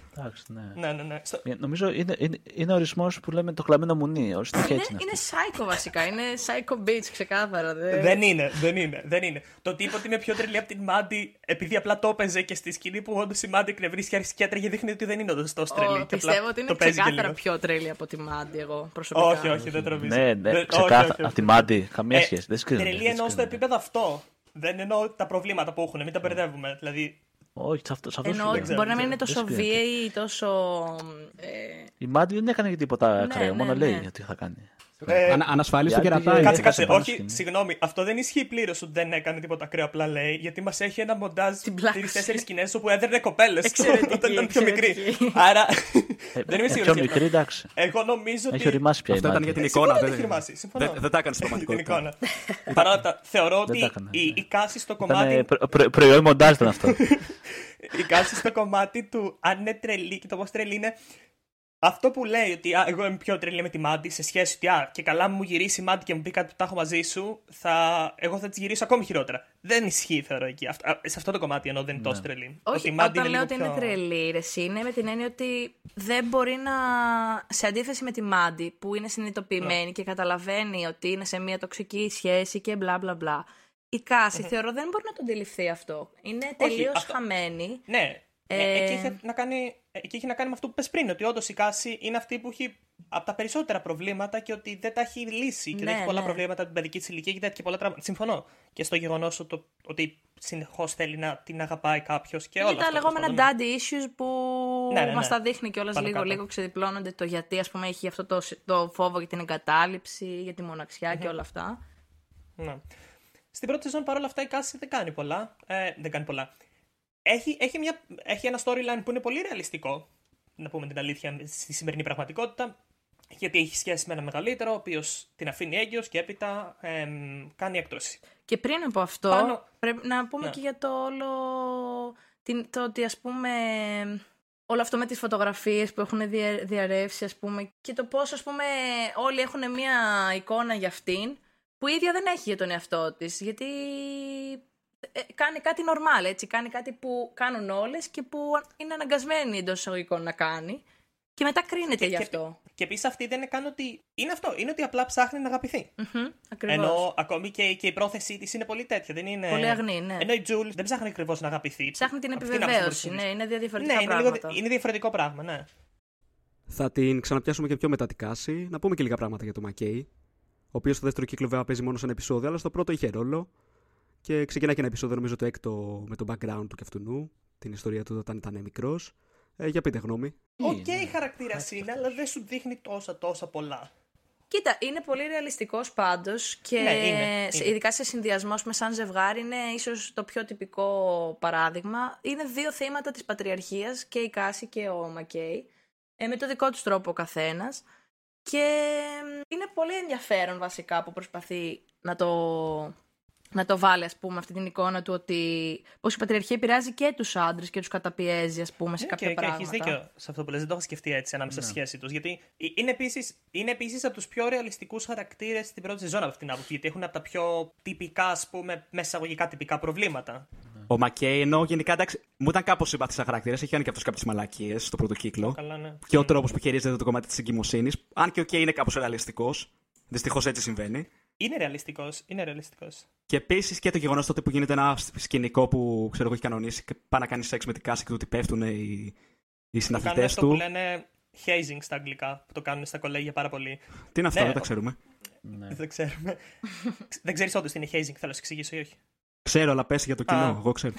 Εντάξει, το, κοινό, το κοινό τα ξέρει περισσότερο από σένα. Το κοινό είναι 22 χρονών. ε, ενώ, οκ, είμαστε κομπλέ. Ε, Κάτι βλάχοι μας ακούνε, πες. ε, ουσιαστικά, είναι, ουσιαστικά το hazing είναι αυτή η φάση που, του- που, τους, που τους βάζουν υπό... Στα, στα κολέγια και σε τέτοια, κυρίως άντρες το κάνουν με άντρες παρά γυναίκες με τέτοια, ε, όπου τους, δεν ξέρω, τους βασανίζουν μέχρι ένα σημείο με διάφορα... Καψόνια, τα λεγόμενα καψόνια, ναι. Ναι, είναι τα καψόνια, βασικά είναι καψόνια. Το είπατε. Πάντως, στην ας πούμε, πορεία, αυτή η σκηνή είναι πολύ δυνατή. Είναι να, Είναι, είναι είναι. να δειχνει πάρα πολύ το, το γιατί άνθρωποι που μπορεί να μην το έχουν α- από πριν μέσα τους καταλήγουν να, να συμπεριφέρονται με έναν συγκεκριμένο τρόπο στις γυναίκες επειδή τους καταπιέζει ο περιγυρός τους, έτσι. Να είναι ναι, βίαιοι, να, είναι, να εκμεταλλεύονται τους άλλους, να, να είναι, ας πούμε, αναγκάζεται να είναι βίαιος, να γίνεται παραβιαστικός, ε, χωρίς, να, χωρίς να το έχει μέσα του, ας πούμε, από πριν. Για την πρώτη στιγμή φαίνεται που πάνε να κάνουν σεξ μες στην πρώτη πρώτη φορά.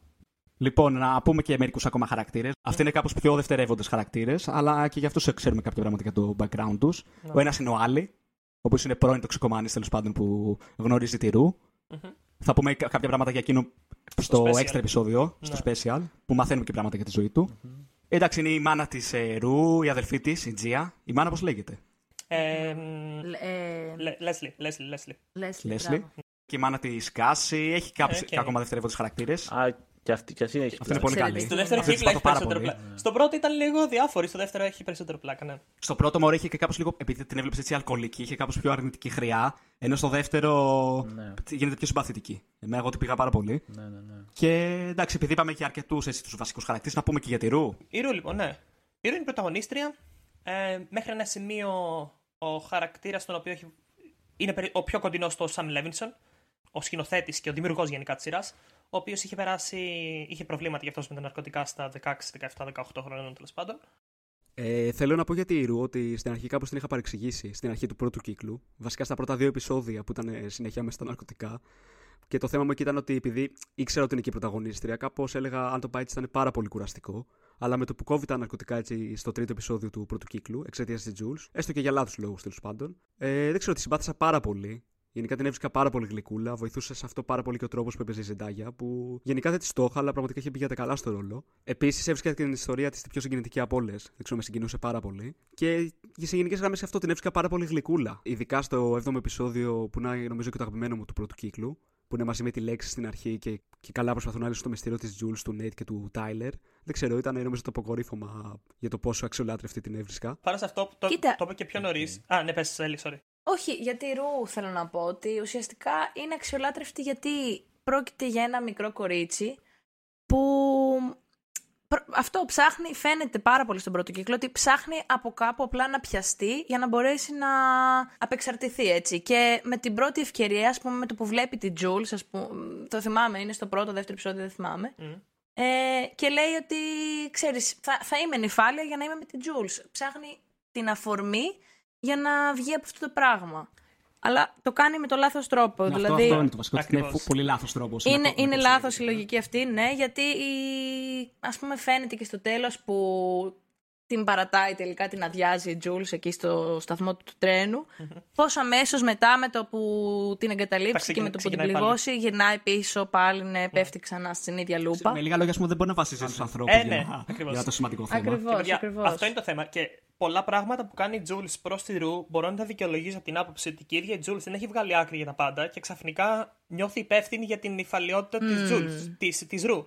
Και είναι κάπως. Ναι. Μπορώ να καταλάβω αν λειτουργήσει κάπως υπερβολικά σημεία η Jules απέναντι στη Ρου και όπως είπες, π.χ. να την παρατήσει να κάνει διάφορα πράγματα τέλος πάντων που κάνει κατά τη διάρκεια της σειράς. Ναι, γιατί. Γιατί νιώθει αυτό το βάρος και είναι έτσι. κάπως- Ναι. Δεν τα έχω βγάλει εγώ καλά-καλά. Δεν έχω βγάλει καλά-καλά άκρη με τον εαυτό μου εγώ. Και πρέπει τώρα να προσέχω και την κοπέλα η οποία. και ε, βασίζεται πάνω μου η κοπέλα η οποία μάλιστα ήταν στην απεξα... ήταν απεξάρτηση το καλοκαίρι. Δεν ήταν ότι είναι σχετικά κομπλέ με τα ναρκωτικά. Προφανώς δεν... είναι σε κακή κατάσταση, να το πω έτσι. Άρα ναι, δεν ξέρω, ναι, είναι, είναι δύσκολη κατάσταση. Είναι εκεί. τελείως εύθραυστη, ναι. Δηλαδή Ναι. και το παραμικρό μπορεί να, να γκρεμίσει όλο αυτό που προσπαθεί να χτίσει, ας πούμε, με το να κόψει τα ναρκωτικά. Και είναι μεγάλη ευθύνη. Και καταλαβαίνω Και δεν πώς μπορεί να τη λένε λήξει- για ποιο λόγο Ναι. πνίγεται η Jules έτσι, σε αυτή τη σχέση. Ακριβώς. Δεν μπορεί να δείξει αυτή την ευθύνη στη φίλη της, που, ή στην κο- σε μια κοπέλα που είναι φίλη της τώρα τρεις μήνες. Και γενικότερα σε μια άλλη έφηβη, έτσι, η οποία έχει και, Και τα αυτό- δικά ναι, ναι, ναι, της ακριβώς, ε, ακριβώς. άλυτα πράγματα. Καλά, Σε έναν άλλον άνθρωπο γενικότερα θα λέγαμε. Ε, και ακόμη και αυτό, ναι. Γιατί σε μεγάλο βαθμό το, το ανέφερε. Δεν θυμάμαι αν το ανέφερε ο Αλεξιέλη, ότι αυτό. Δεν, μπορεί, δεν πρέπει να βασίζεται έτσι σε άλλους ανθρώπους για να σταματήσει. Πρέπει, είναι στον εαυτό του πολύ περισσότερο. Τέλος πάντων, ναι. Της το λέει με, με λίγα λόγια αυτό και ο Άλλη στο special, δηλαδή αυτή, γύρω από αυτό το θέμα γίνεται η συζήτηση, πώς πρέπει να είναι μια τελείως προσωπική σου, ρε παιδί μου, επιλογή το ότι σταματάω τα ναρκωτικά και δεν μπορείς να το βασίζεις σε κάτι εφήμερο που υπάρχει στη ζωή σου. Ακριβώς. Πρέπει να είναι... Να έρχεται βαθιά από μέσα σου έτσι η επιθυμία το να βελτιώσεις την κατάστασή σου. Αλλιώς δεν θα πετύχει. Εγώ ήθελα να πω ότι η Jules και η Ru, η, δηλαδή η Ru συγκεκριμένα μέχρι το έκτο επεισόδιο δεύτερη σεζόν, ήταν οι χαρακτήρες που βαριόμουν πιο πολύ στη σειρά. Δηλαδή, μόλις τους έβαζε, βαριόμουν. Jules και η Ru βαριόμουν full. Μόνο στο έκτο επεισόδιο η, μ' μ' άρεσε, άρχισε να μ' αρέσει η Rue εκεί πέρα που ήταν νομίζω. Το ή πέμπτο, το επεισόδιο σόλο, δεύτερη το σεζόν. σόλο Που ήταν επεισόδιο. κάπως, Ναι, το ναι, ναι. πέμπτο, το σόλο που ήταν, θα μ' άρεσε το επεισόδιο. Από εκεί άρχισε να μ' αρέσει Ε, κάπως. Από πιο πριν, βαριόμουν, μ' άρεσαν μόνο οι άλλοι, βαριόμουν Οκ. Rue και Jules. Άρα, Τζούλ σε γενικές γραμμές δεν σ' άρεσε ποτέ; Ενώ επειδή δεν είναι ότι απέκτησε χαρακτήρα στη δεύτερη σεζόν. Αν δεν σ' άρεσε από την πρώτη. Μ' άρεσε. Μόλις ε, τους έδειχνε, τους βαριόμουν. οκ, οκ. Αυτό. Απ' την άλλη, στην πρώτη σεζόν έλπιζε ότι η Ρου και η Τζούλ θα μπορούσαν να καταφέρουν να είναι μαζί. Αλλά δεν μπορέσαν. Απογοήτευση. Πες, Άλεξ. Απογοητεύτηκα. Και αφού τελειώσαμε έτσι γενικά, είπαμε και μια γενική έτσι παρουσίαση των χαρακτήρων και μιλήσαμε για αυτούς. Θα πάμε σε special. Οκ. Εντάξει, τα special είναι να πούμε δύο έξτρα επεισόδια, ας πούμε, εκεί ενδιάμεσα στο πρώτο και το δεύτερο κύκλο. Που, οκ, δεν είναι και κάτι, ρε παιδί μου, wow. Είναι κάπως, δηλαδή, εγώ πιστεύω πρέπει να τα δεις, αλλά και να μην τα δεις δεν είναι τραγικό. Εντάξει, στο πρώτο επεισόδιο βλέπουμε τη Ρου μαζί με τον Άλι. Και στην ουσία μιλάνε, ρε παιδί μου, για γενικά θέματα, για το. Για τι λέγανε, ας πούμε, για την. Είναι μια συζήτηση ουσιαστικά ναι, γύρω από την εξάρτηση της Ρου, για την εξάρτηση που είχε στο παρελθόν ο Άλλη και για τη σχέση της με τη Ρου. Γενικά, είναι, σ- είναι μέχρι ένα σημείο σαν περίληψη της πρώτης σεζόν, αλλά πολύ επικεντρωμένη γύρω στη Ρου και στο, στα πράγματα που σκέφτεται και έπειτα το τέλος της πρώτης σεζόν. Αυτό ήθελα να πω ότι στην Ναι. ουσία δεν είναι επεισόδια με την έννοια του ότι δεν προχωράει η πλοκή κάπως. Όχι. Είναι σαν μια ας πούμε μονόρη συζήτηση που απλά σου δείχνει το σκεπτικό και την ε, λογική ας πούμε με την οποία Λειτουργούν οι ε, δύο αξιολογεί τα χαρακτήρες. πράγματα η Ρου έτσι ναι. Ναι, ναι. Και αντίστοιχα μετά στο άλλο για τη Jules.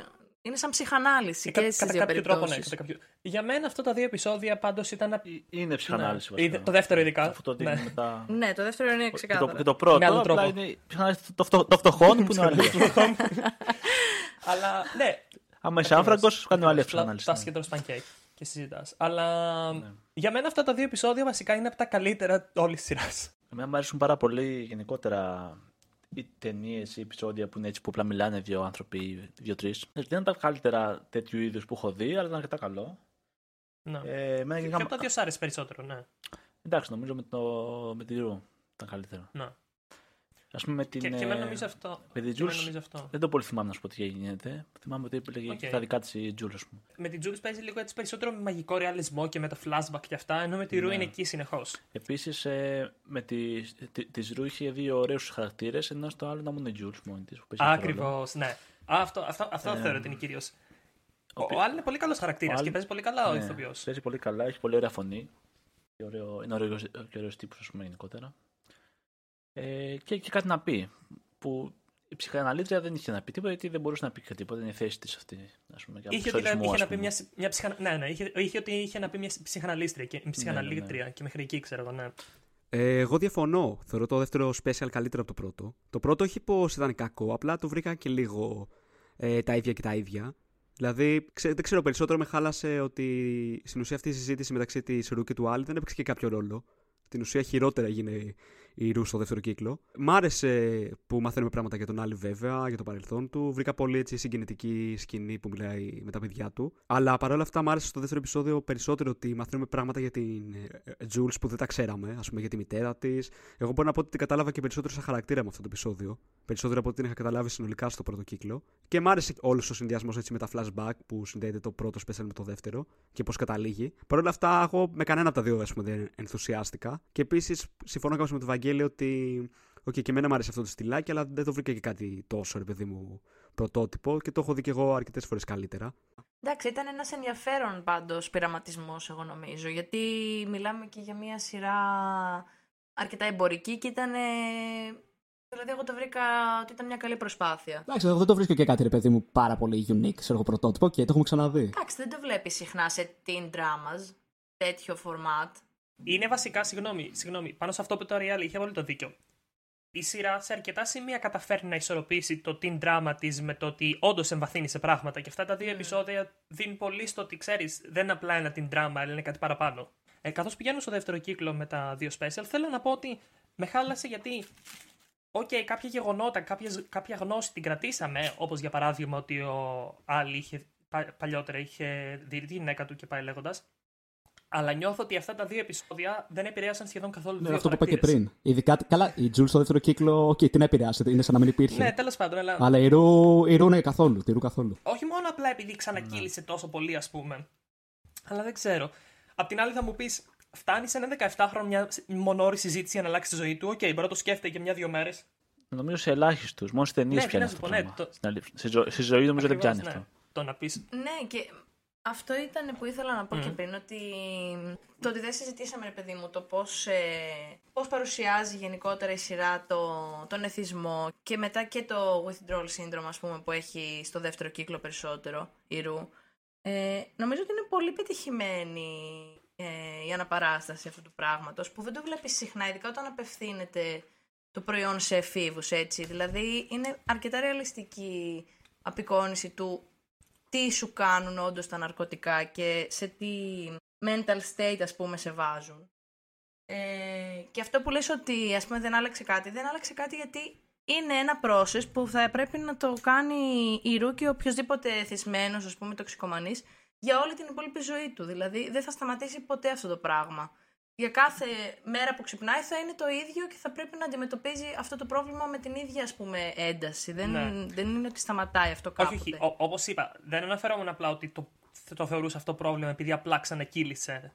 Αλλά ένιωσα ότι σχεδόν δεν την επηρέασε σχεδόν καθόλου αυτή η συζήτηση στο δεύτερο κύκλο. Αλλά απ' την άλλη είναι και αυτό που είπαμε έπειτα ότι πώς θα επηρεάσει ένα 17χρονο απλά μια μονόωρη συζήτηση. Θα το σκεφτεί μια-δύο μέρες, μια εβδομάδα, αλλά έπειτα θα. και εφόσον μάλιστα μπαίνουν μέσα και τα ναρκωτικά, θα συνεχίσει να κάνει ό,τι έκανε. Και εννοείται ο εθισμός. Εσείς θεωρείτε ότι ναι. ο Άλι αυτά που της έλεγε ήταν ρε παιδί μου, οκ, okay, εγώ δεν τα βρήκα και τόσο. Δεν είναι ότι τα βρήκα λάθος, αλλά λίγο μαλακίες τα βρήκα.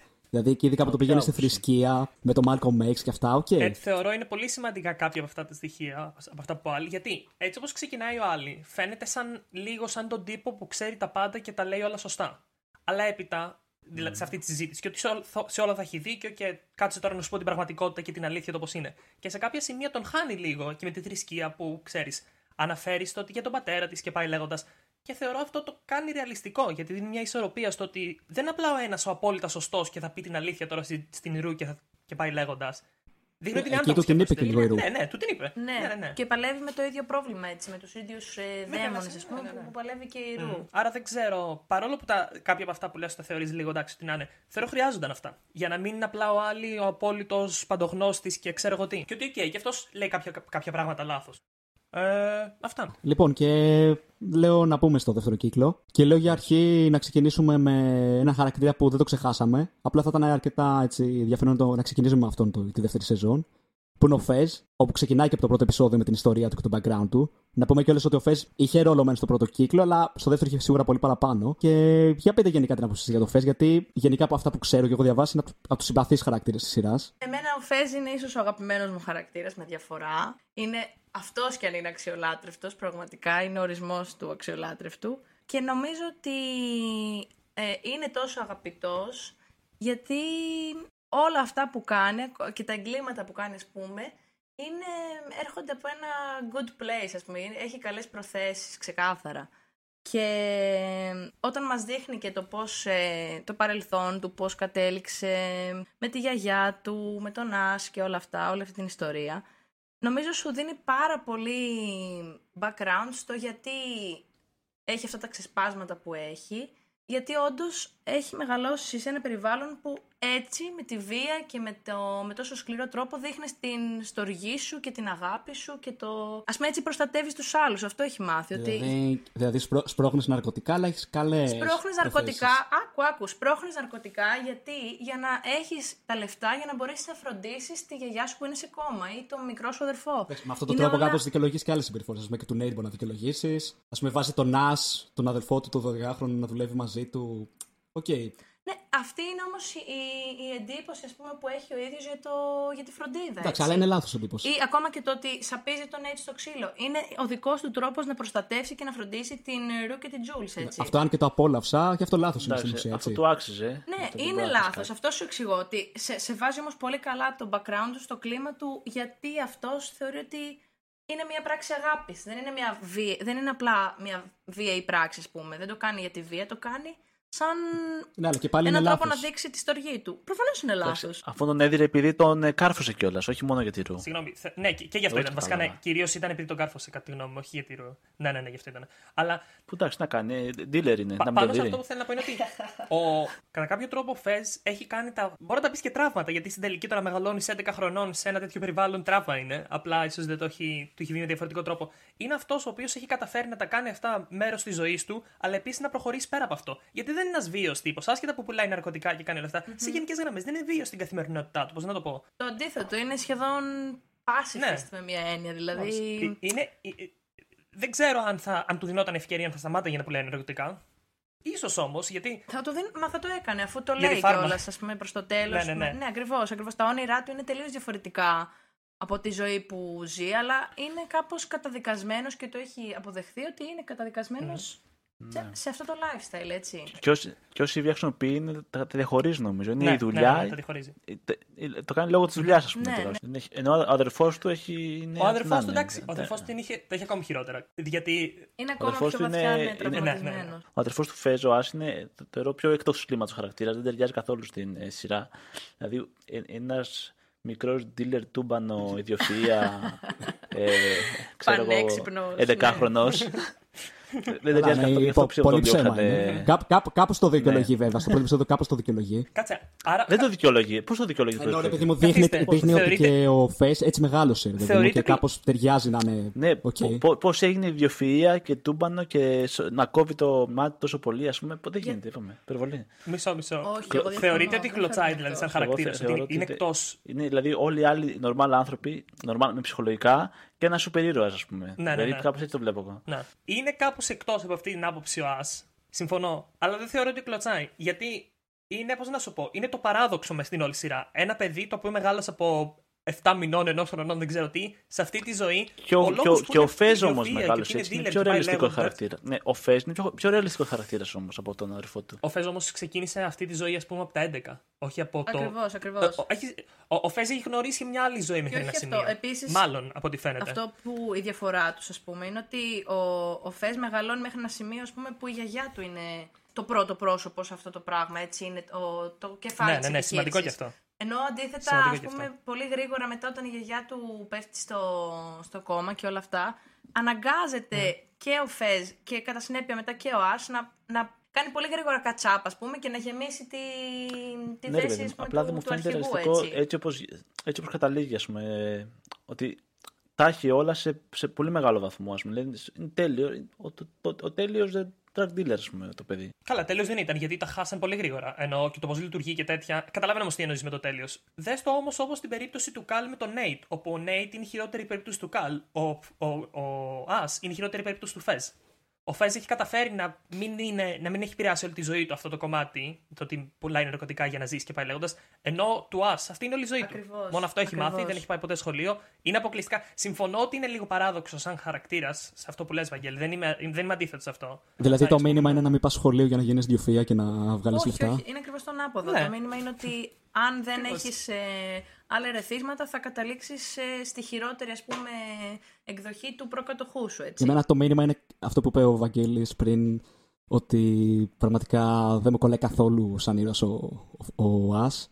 Για μένα, είναι- για μένα ήταν καρικατούρα. Δεν, δεν, μπορώ, δεν θεωρώ ότι εντάξει, κλωτσούσε πάρα πολύ. Δεν με ενοχλούσε πάρα πολύ. Είναι και λίγο κομικό, προφανώς. Ενώ το, το κάνεις στην υπερβολή και για λόγους, ας πούμε. Η ιδέα του ότι είναι ένα παιδί, ας πούμε, ναι, ναι, ναι, και είναι ναι, και ναι. αστείο σαν εικόνα, ας πούμε. Και πιασάρικο κιόλας με μια. Ναι, Καλύτερα οκ, που ναι. πεθαίνει κιόλας. να ξεπερδεύουμε γιατί ήταν αρκετά. δεν ξέρω αν το είπα, αλλά Δεν με πεθαίνει. παράλογο Ε, και αυτό που πεθαίνει. Δηλαδή, παιδιά, καμία ναι, λογική δεν όχι. βγάζει το Δεν είναι αυτό. ακριβώς- Ό,τι, ό,τι να είναι. Δηλαδή, από πού και ως πού να το κάνει αυτό. Δεν έχει κανένα λόγο. Μα σας λέω γιατί να το Ε, κάνει αυτό που είπα. παιδιά, Ότι αυτή είναι η εγώ θεωρώ- εκδοχή ναι. του της προστασίας και της φροντίδας, ας πούμε, για τον αδερφό του. Μο- Ε, αυτό έχει μάθει. Ναι. Έτσι θεωρεί ότι θα τον Το λέει και στην προστατεύσει. αρχή της σεζόν. Λέει ότι πα- θα πήγαινε πάντα λέει, σε πόλεμο για τον αδερφό Ναι, του. ας πούμε, Εμ, till death, ξεκάθαρα. Δεν, είναι, Ναι, δεν ναι, ναι. έχει μέτρο, δεν, δεν έχει. είναι ακρι- Μμ. Δεν είναι ακριβώς καλύτερα πεθαίνει, αλλά κατά τη γνώμη μου δεν θεωρώ ότι υπήρχε άλλη λογική κατάληξη για αυτό το Δεν χαρακτήρα. έχει και κάτι άλλο να προσφέρει. Έτσι Έτσι, όπως έχει. ναι, συμφωνώ. Όχι, όχι, όχι, όχι από αυτήν την άποψη. Συ- Ε, δεν εννοώ ότι δεν έχει κάτι άλλο να προσφέρει, αλλά ο χαρακτήρας μες στην ίδια την σειρά. Ένα τέτοιο, ένα τέτοιο άτομο πώς μεγαλώνει; Αν δεν πεθάνει στα 12-13, θα πεθάνει στα 20, γιατί έχει μάθει μόνο έτσι να ζει. Α, θα- Δεν θα πεθάνει από, τους, από αυτούς τους μπάτσου, ξέρω εγώ. Μπορεί να πεθάνει από κάποιον άλλο dealer. Και πάει λέγοντας. Δηλαδή, ενώ ο Φεζ έχει καταφέρει να το ξεφύγει αυτό. Ε, και δεν ξέρω αν το έδεκε έτσι μέχρι ένα σημείο ο Ας σε εκείνο το σημείο. Δεν, όταν θυσιάστηκε στο τέλος. Τέλος πάντων, ναι. Θα τον ξαναπιάσουμε το Φέζ όταν μιλήσουμε για το φινάλι της δεύτερης σεζόν. Λέω τώρα είναι ευκαιρία να μιλήσουμε για τη λέξη, η οποία επίσης είχε πάρα πολύ αυξημένο ρόλο στο δεύτερο κύκλο και είχε και ένα φλερτ με τον Φέζ. Ε, Πώς σας φάνηκε η λέξη; συμπαθείς χαρακτήρες είναι και αυτοί. Δεν ξέρω, εντάξει. Δεν τη, τη βρίσκω και δεν τη βρίσκω ενδιαφέρουσα σαν Και εγώ λίγο χαρακτήρα. αδιάφορο μου φαίνεται. Ε, είναι λιγάκι αδιάφορη, αλλά είναι συμπαθή από αυτήν την άποψη, Ναι. α πούμε. Και ειδικά στη δεύτερη σεζόν που οι περισσότεροι χαρακτήρες είναι αντιπαθεί, δεν έχεις θέμα να υπάρχει κάποια συμπαθής χαρακτήρας. Εντάξει, ε, δεν ξέρω απλά αν έπρεπε ή τουλάχιστον με αυτόν τον τρόπο να πάρει τόσο πολύ storyline πάνω της στη δεύτερη σεζόν, αν υπήρχε λόγος. Ναι, δεν υπήρχε. Εγώ νομίζω ότι πάντως είναι και ρεαλιστικός χαρακτήρας και ενδιαφέρον χαρακτήρας γιατί είναι, αυ- είναι, συμβαίνει, δηλαδή υπάρχει, είναι ο σιωπηλός παρατηρητής, είναι αυτή η κοπέλα ας πούμε που κάθεται στη γωνία και ξέρεις, τα βλέπει όλα και δεν συμμετέχει ας πούμε, δεν εξελίσσει την, ε, την πλοκή. Αλλά όχι, όμως δεν είναι βαρετό γιατί με το να παρατηρεί ας πούμε τα πάντα δίνει μια μετά δικιά της οπτική, καινούρια, που μπορεί από τα γεγονότα μόνο να μην προκύπτει. Και το ότι αυτό που, που ας πούμε της λέει στην τελική και η Κάσι ότι ζει τη ζωή της μέσα από τη ζωή των άλλων, έτσι, ξεκάθαρα. Από το να παρατηρεί το δράμα αυτό και κάνει τα το προβλήματα θέατρο, των γι' αυτό. άλλων. Αυτό, αυτό, αυτό τονίζει. ας Ναι, πούμε. είναι, είναι όμως ας πούμε πολύ πραγματικό αυτό, ας πούμε το να σχολιάζεις, να κρίνεις τους άλλους επειδή εσύ είσαι ανασφαλής και φοβάσαι να ρισκάρεις και να κάνεις κάτι Ναι, δικό και αυτό σου. σημαντικό που το λέει και η Κάσι, ας πούμε, που το είπες. Ναι, ότι φο- φοβάσαι να τραυματιστείς εσύ και γι' αυτό Κρίνεις λόγο τους άλλους, ας πούμε, σχολιάζεις και τα, εσύ δεν κάνεις τα τίποτα. τραύματα των άλλων, ναι. Ωραία, να μιλήσουμε τώρα για τον, ε, τη- την πηγή όλου του κακού. Δεν ξέρω βασικά. τον, τον πατέρα του Νέιτ, τον Καλ. Όπου έχει έτσι μεγαλύτερη. Έχει έτσι περισσότερο ρόλο στη δεύτερη σεζόν. Ναι. Αν και, και, και από την πρώτη έχει. Ε, αλλά ναι, για πες. Ε, Στη δεύτερη μαθαίνουμε πιο πολλά για το background ναι, του. ισχύει. Α πούμε, έχει ένα επεισόδιο που να πούμε κιόλας και στο δεύτερο κύκλο έχει πάλι τα ίδια που δείχνει ένα δεκάλεπτο, ρε παιδί μου. Μόνο δύο φορές ή εισαγωγή κάτι για τέτοιο. κάποιου ήρωες. Δεν το κάνει Αλλά το έχει, πολύ, έχει, το έχει πολύ λιγότερο. Το έχει μόνο για το Καλ, για τον. για τον Φες. Αυτούς. Για το Φες, μόνο, βα- βασικά μόνο για αυτούς, ναι. Αλλά και Ε, είπα, μόνο για δύο επεισόδια το Ναι. έχει. Και εκεί η δεύτερη σεζόν για μένα χάνει. Ότι δεν κρατάει αυτή τη δομή. Ε, δεν λέω ότι θα πρέπει απαραίτητα να τη συνεχίσει. Δεν ξέρω, ίσως έπρεπε να κάνει κάτι άλλο. Αλλά από αυτό μόνο του μου, μου ανεβάζει πολύ τα επεισόδια της πρώτης σεζόν και μου ρίχνει τη δεύτερη. Ναι, εγώ διαφωνώ πάντως για τα intro στη δεύτερη σεζόν. Θεωρώ ότι μερικά είναι απίστευτα καλοδουλεμένα και ενώ δεν συνεχίζει ας πούμε στο ίδιο σκεπτικό του να αναλύσει τους, το παρελθόν των χαρακτήρων, στα intro σου δίνει πάρα πολύ info για, για, για κάποια πράγματα, όπως και με το love story ας πούμε της, ε, Ξέ, ξέρεις, της Rue και της Jules εκεί με όλο Ναι, αυτό ναι, το με τα references OK, γενικότερα. αυτό, αυτό οκ είναι. Συνεχίζει να δίνει πράγματα. ναι. Ξέρεις τι όμως, γενικά σου λέω, δεν χρειαζόταν απαραίτητα να κάνω ό,τι έκανε η πρώτη σεζόν για μένα. Απλά δεν ξέρω, κάτι, κάτι μου λείπει Αυτό, το ότι στο δίνει την πρώτη σεζόν αυτό το στυλ, αυτή την δομή και στη δεύτερη δεν στη δίνει κατά κύριο λόγο, παρά μόνο στα πρώτα επεισόδια. Κάτι λίγο χάνει για μένα. Πάμε στον Καλ λοιπόν. Ο Καλ είναι ο αγαπημένος του Βαγγέλη. Ο αγαπημένος μου; Όχι, όντως, νομίζω ο πιο καλό ηθοποιό, δεν ξέρω. και, και πολύ νομίζω καλός νομίζω παίζει ηθοποιός, πάρα ακριβώς. πολύ καλά σαν ηθοποιό. Ναι, ναι, ναι. Συμφωνώ. Μ' άρεσε στην, στην αρχή, ειδικά πριν το ψυχολογήσει, ότι δεν μπορεί να ψυχολογήσει βασικά τις αντιδράσεις του ή το βλέμμα του. Δηλαδή, ειδικά εκεί με την Τζούλς που πάει να τη βρει στο πανηγύρι, νομίζω θα τη σκοτώσει, θα τη πάει στο ξύλο, ας πούμε. Ενώ Είναι κυριμωμένη Πέφτει. εκεί, ναι. είναι κυρμωμένα, λες, τέλειωσε. Ναι, Α, ναι, εντάξει, ναι. μια χαρά της μιλάει ο άνθρωπος. Πώς σας φάνηκε πείτε, παιδιά, γενικά. γιατί όμως είναι ο αγαπημένος σας, γιατί Εγώ- εγώ δεν μπορώ να το καταλάβω αυτό. Να- Εμένα να πω είναι κάτι. ο πιο αδιάφορος, ας πούμε. Με, με Αδιάφορος εκνευρίζει ο η ύπαρξή Καλ. του. Να πω κάτι, μια ερώτηση να σας κάνω. Όσον αφορά τον Καλ, ρε παιδί μου. Εγώ γενικά και εγώ το θεωρώ, το θεωρώ λίγο παρεξηγημένο ήρωα. Αν και εντάξει, καλός δεν είναι σε καμία περίπτωση. Όχι. Παρ' όλα αυτά θεωρώ, ρε παιδί μου, πως κατά κάποιο τρόπο με το background του, σαν να μου βγάλε το vibe. Με λίγα λόγια, μας δείχνει ότι ρε παιδί μου ήταν καταπιεσμένος, ήταν ερωτευμένος με έναν ε, συμφοιτητή του. Κατά κάποιο τρόπο μου δείχνει σαν να, ήταν, ε, σαν, να- σαν να προσπαθεί να το δικαιολογήσει κάπως. Δηλαδή σε, σε φάση, ρε παιδί μου, οκ, δεν σημαίνει πως αν είσαι καταπιεσμένος θα κάνεις τέτοια πράγματα στο, Όχι, στο δεν μέλλον. είναι Μα όχι. δικαιολογία, είναι εξήγηση. Προσπαθεί να σε, να σε κάνει Ακριβώς. απλά να καταλάβεις. Σε όλους το κάνει αυτό. Δεν, Όλοι είναι χαρακτήρες ότι- ακριβώς. δεν σου λέει ότι είναι Αυτό το οκ, νόημα της ας σειράς, πούμε. νομίζω. Ναι, ακριβώς. Ναι, ο- όλοι οι χαρακτήρες έτσι. Και είναι. στο τέλος που λέει, ας πούμε, μην κρίνεις έναν άνθρωπο από μια κακή στιγμή, ας πούμε. Δηλαδή, Α, το, το ναι, ναι, δένει ναι. όλο, ας πούμε. Μμμ. Για μια κακή φάση ζωής του. Ποιο το λέει αυτός, δεν θυμάμαι. Η Rue. Η Rue το λέει, ναι, ναι. Κατά κάποιο τρόπο όμως, οκ, σε όλους τους χαρακτήρες μας δείχνει και το background τους, διότι θέλει κάπως να, να καταλάβουμε και γιατί γίνονται, γίνονται, γίνανε έτσι στο μέλλον. Έτσι. Ξέρεις τι, Στο καλό, οκ, Ε, ήταν καταπιεσμένος όπως και πάρα πολλοί άνθρωποι. Δηλαδή, τι αυτό δικαιολογεί κάτι. Κατάλαβες πώς το Μα εννοώ. συγγνώμη, και κάποια από τα άλλα προβλήματα που έχουν οι άλλοι χαρακτήρες αρκετά κοινά είναι και αρκετά συνηθισμένα. Και, και, και δεν σου λέω ότι όλοι, ότι όλοι που θα χάσουν, το, που θα φύγει ο πατέρας τους έτσι όπως έφυγε της Κάσι, θα καταλήξουν σαν την Κάσι. Δεν, θα, δεν είναι ότι όλοι που θα έχουν αυτό το παρελθόν θα έχουν και αυτό το μέλλον. Εννοείται πως όχι. Απλά κατά κάποιο τρόπο σου δίνει μια, μια εξήγηση. Και Απλά, έχει ευθύνη. απλά το δεν λες βρίσκω, δεν έχει ευθύνη. το βρίσκω, Δεν- κάπως, δεν- το βρίσκω κάπως επιφανειακό μόνο. Δηλαδή, εντάξει, είναι πολύ τετρι, τετριμμένο, καταπιεσμένος, ρε παιδί μου, από την οικογένειά του. Οκ. Δεν είναι όμως μόνο αυτό. Δεν είναι απλά ότι είναι καταπιεσμένος. Είναι και το άλλο άκρο ότι καταλήγει, ας πούμε, να είναι ένας πολύ πετυχημένος επιχειρηματίας που τον θαυμάζει όλη η πόλη, που βγάζει πολλά λεφτά, που έχει μια υποδειγματική οικογένεια. Όλα αυτά τα expectations, ας πούμε, που λέγαμε και πριν, τα οποία πρέπει να καλύψει, ας πούμε, εντείνουν το πρόβλημα, έτσι, και τον κάνουν ακόμα περισσότερο να θέλει να, με κάποιο τρόπο να ξεδώσει και να, να βρει ξανά τον πραγματικό του εντός εισαγωγικών εαυτό. Και όπως είπαμε νωρίτερα, δεν είναι ότι επειδή όλοι αυτοί οι χαρακτήρες έχουν αυτό το παρελθόν, δεν έχουν και ευθύνες. Μμμ, Εννοείται ότι ακριβώς. έχει ευθύνες ο Καλ που έχει κάνει αυτά τα πράγματα και, και, και συνεχίζει να κάνει κάποια πράγματα, ας πούμε, και σειρά που βγάζει και τα βίντεο χωρίς να το γνωρίζουν ε, τα άτομα τα οποία βρίσκεται μαζί και πάει λέγοντας και ένα σωρό πράγματα. Και το ότι έχει καταστρέψει ουσιαστικά την οικογένειά του, γιατί ναι, από τη μία τον καταπίεσε η όλη κατάσταση και το περίγυρός του και το, το γεγονός ότι η γυναίκα του έμεινε έγκυος ξαφνικά όταν ακόμη αυτός. Πολύ πιθανό να άμα του δινόταν ευκαιρία, δεν ξέρω αν θα Να τα έφυγε έκανε με τον άλλον. διαφορετικά. Με λίγα λόγια, Για αυτό, πες, αυτό πες. που λέω εγώ είναι ότι ρε παιδί μου προσπαθεί κατά κάποιο τρόπο να το κάνει συμπαθή λόγω του παρελθόντος του. Όχι. Χωρίς λόγο. Δηλαδή, οκ, και επειδή ήταν καταπιεσμένος θα το συμπαθήσουμε και θα τον δικαιολογήσουμε.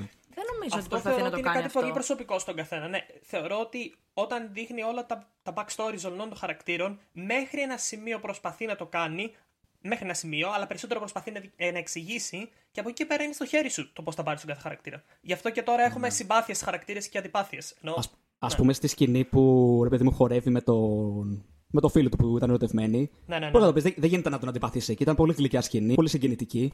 Όχι, δηλαδή, ναι. είναι μια στιγμή που βλέπεις μέχρι και το Καλ που είναι το μεγαλύτερο σκουπίδι, ναι. που κάπως το συμπαθείς. Μα είναι το όλο concept της σειράς που το κάνει σε όλους κυριολεκτικά τους χαρακτήρες, ακόμα και στους πιο συμπαθείς, ότι μέσα στο καλό υπάρχει το κακό και μέσα στο Κάπως κακό έτσι, ναι, υπάρχουν όλα και αυτά. στιγμές Α- α- καλού. απλά είναι και- Κανείς είναι- δεν είναι καθαρά κακός και κανείς δεν είναι καθαρά καλός. Εντάξει, απλά υπά- υπάρχει διαφορά όταν κάπως. Δηλαδή η σειρά έχει να κάνει με ανήλικους, έτσι. Που αυτό από, από μόνο του σε κάνει να μην είσαι και πολύ, να μην αντιπαθεί κάποιον πάρα πολύ. Τώρα αυτός μιλάμε για έναν άνθρωπο 45 χρονών που κάνει τις πιο βαριές πράξεις. Όχι, και ο Νέιτ κάνει βαριές, απλά αυτός κάνει τις πιο αρρωστημένες. Που εντάξει, εγώ Αυτό είναι το δεν, θέμα. δεν το δέχομαι να μου δείχνει και μια Ότι συμπαθητική όταν- πλευρά του. Ξέρεις τι, όχι, μα, μα, μα αφού έτυχες στα 18 να ήταν ακόμη συμπαθής. Τώρα πια δεν είναι συμπαθής. Τώρα πια δεν είναι συμπαθής. Αλήθεια. κάπου μέσα του κάτι έχει ακόμη. Αλλά το ότι έχει μέσα του καλό και καλή ψυχή και τέτοια. Κάπου μπορεί να υπάρχει, αλλά έχει χαθεί στην πορεία. Ενώ αυτό ουσιαστικά κατά κάποιο τρόπο δείχνει. Δεν έχει χαθεί. και κάπως... Ε, ε, Υπάρχει παράλληλα. Ναι, αλλά είναι πολύ μέσα. δεν το είμαι, βγάζει- όχι, όχι δεν- δεν το θεωρώ ότι βγάζει υπάρχει πολύ παράλληλα. Δεν, δεν θεωρώ ότι έχει χαθεί. Υπάρχει ξέρω. παράλληλα με τις μαλακές που κάνει, ας πούμε.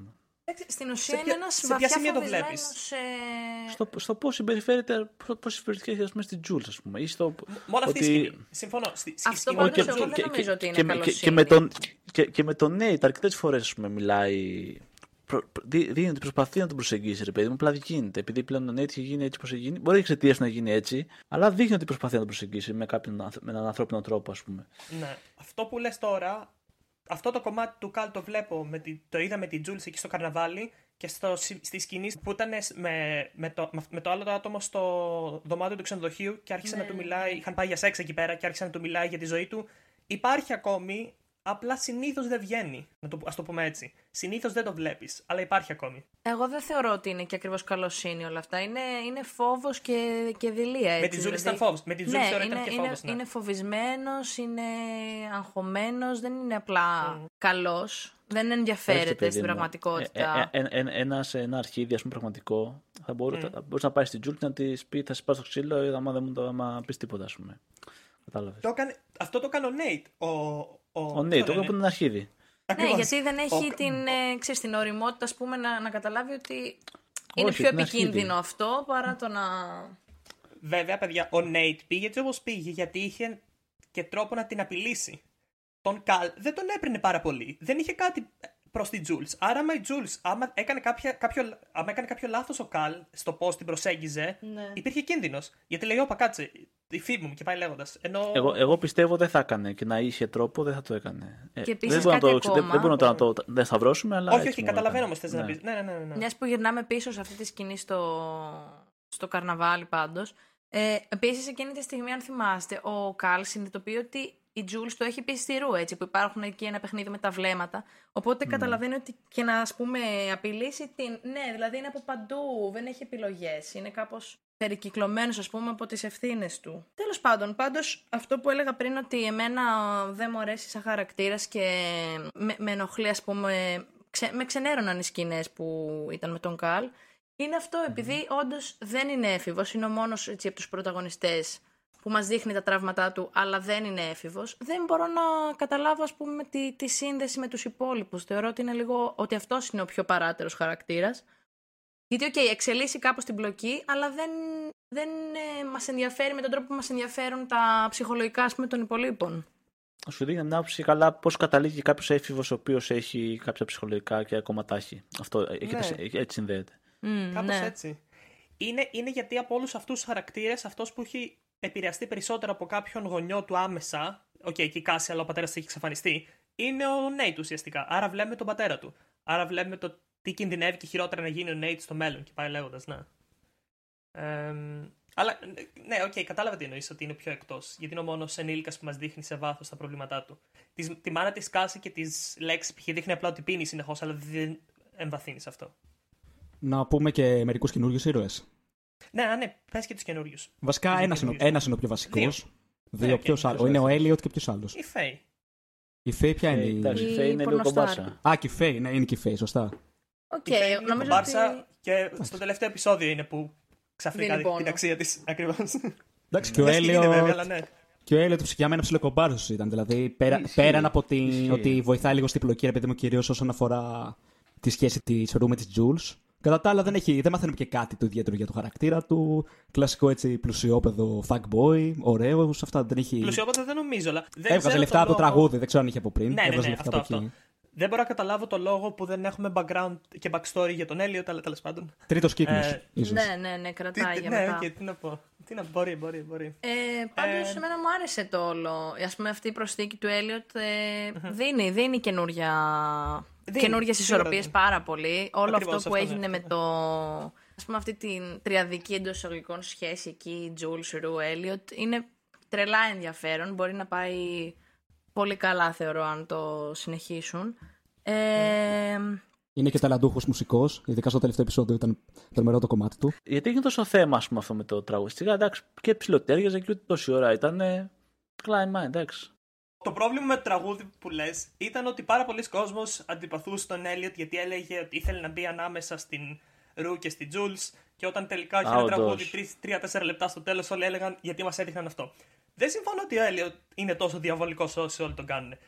Τα κάνει Όχι, λίγο ρε. σκατά Ξέρω- ανάμεσα στις δύο, αλλά όχι τόσο επειδή θέλει. Δεν το κάνει επίτηδες τόσο. Νομίζω και, και από τις τρεις ο πιο ισορροπημένος είναι. Όχι, δεν- πιο καλός. Μμμ, Δεν ξέρω είναι ο πιο ισορροπημένος. Από τις άλλες δύο. Πάντως είναι, ξέρω. είναι ο Αλλά δεν μόνος κάνει επίτηδες. που, Ναι. που ας πούμε κρατάει μια...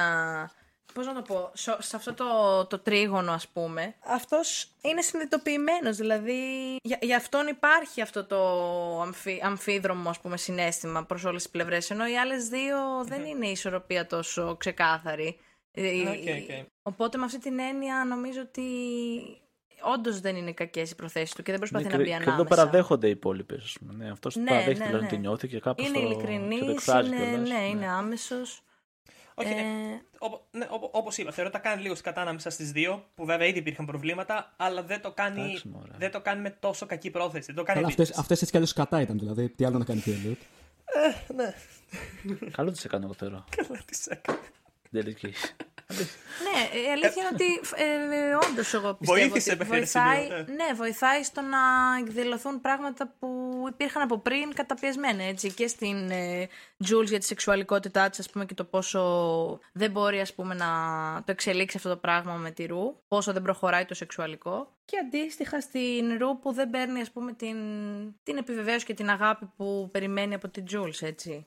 Και επίσης οι πράξεις μέχρι ένα σημείο του Έλιοτ, το γεγονός ότι αποκαλύπτει ότι η Ρου έχει ξα... ξανακυλήσει και τα καλά στα χάπια και στα ναρκωτικά, και μάλιστα σε πιο βαριά κάνει και. Κάτι... Προσπαθεί να κάνει και κάτι κομπίνες με την Λόρι, τέλος πάντων, ναι, ε, που είναι μια drug Και, dealer. και αυτό ό,τι να είναι, ναι. Εντάξει, οκ. Ε, ο Και Βι- αυτή η χαρακτήρα ό,τι να είναι επίσης, πώς λένε, η drug dealer αυτή.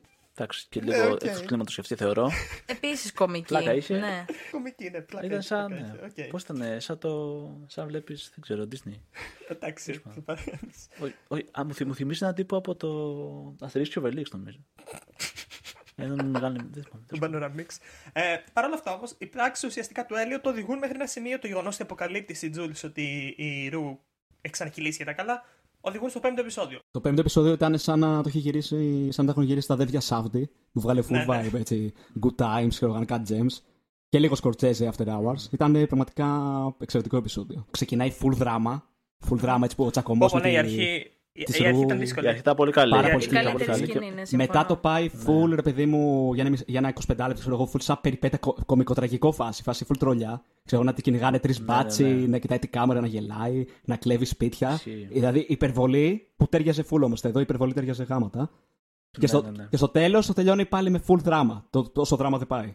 Ε, ξ- ξ- κοίτα, η- η αρχή ήταν δύσκολη. Για μένα ήταν δύσκολη εδώ την αρχή. Και επίσης έπαιζε πάρα Κάθε αρχή είναι δύσκολη. η- η Ζεντάγια είναι από τα καλύτερα σημεία της. Δηλαδή έπαιζε πάρα, πάρα πολύ ρεαλιστικά όλο αυτό και το σημείο που κλαίγει και όλα αυτά τα έκανε. ε, ε, Ήταν, ήταν πολύ καλή. Μάλλον σε, αυτή το, σε αυτό το επεισόδιο μου αρέσει πιο πολύ από όλα η Ζεντάγια. Και το, ο- Ναι, η είναι ερμηνεία φοβερή της. ερμηνεία. Ναι, ναι, ναι, ναι, είναι, είναι όντως. Ε, τώρα για το άλλο που λες το ότι είναι λίγο υπερβολή που κλέβει και κάνει. Ξέρεις τι, αυτό είναι για την ώρα τουλάχιστον. Δεν ξέρουμε τι θα συμβεί από εδώ και πέρα.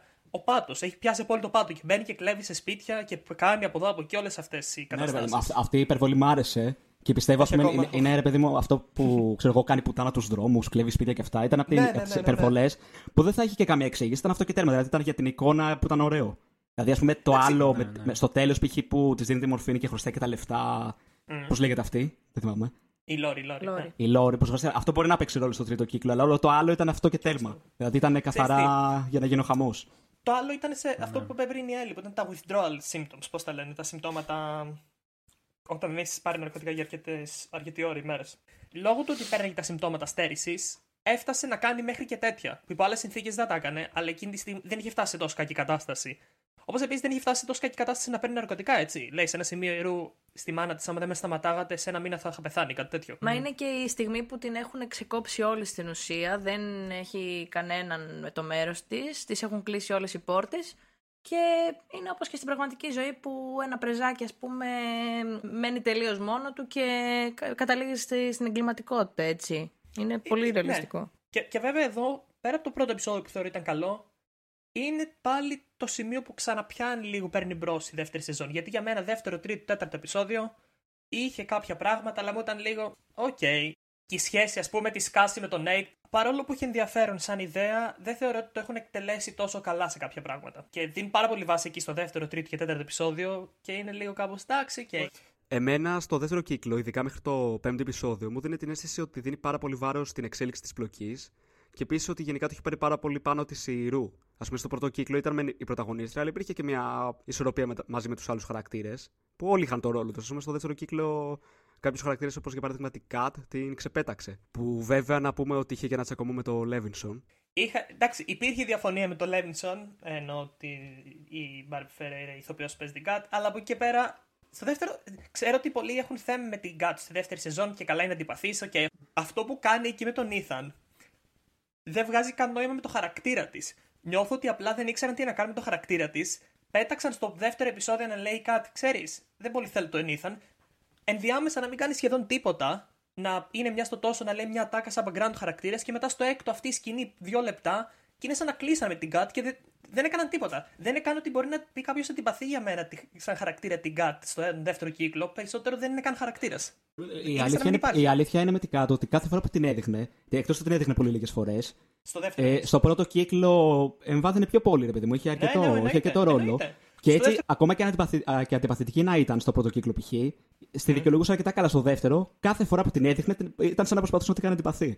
Ε, σου λέω, στο δεύτερο δεν μπορώ καλά-καλά να την αντιπαθήσω για αυτό που έκανε κάτι, γιατί είναι σαν να μην υπήρχε πια σαν, καν σαν χαρακτήρας και απλά γράψαν στα γρήγορα μια τρίλεπτη σκηνή για να τη βγάλουν από τη μέση. Δηλαδή είναι τελείως OK. Okay.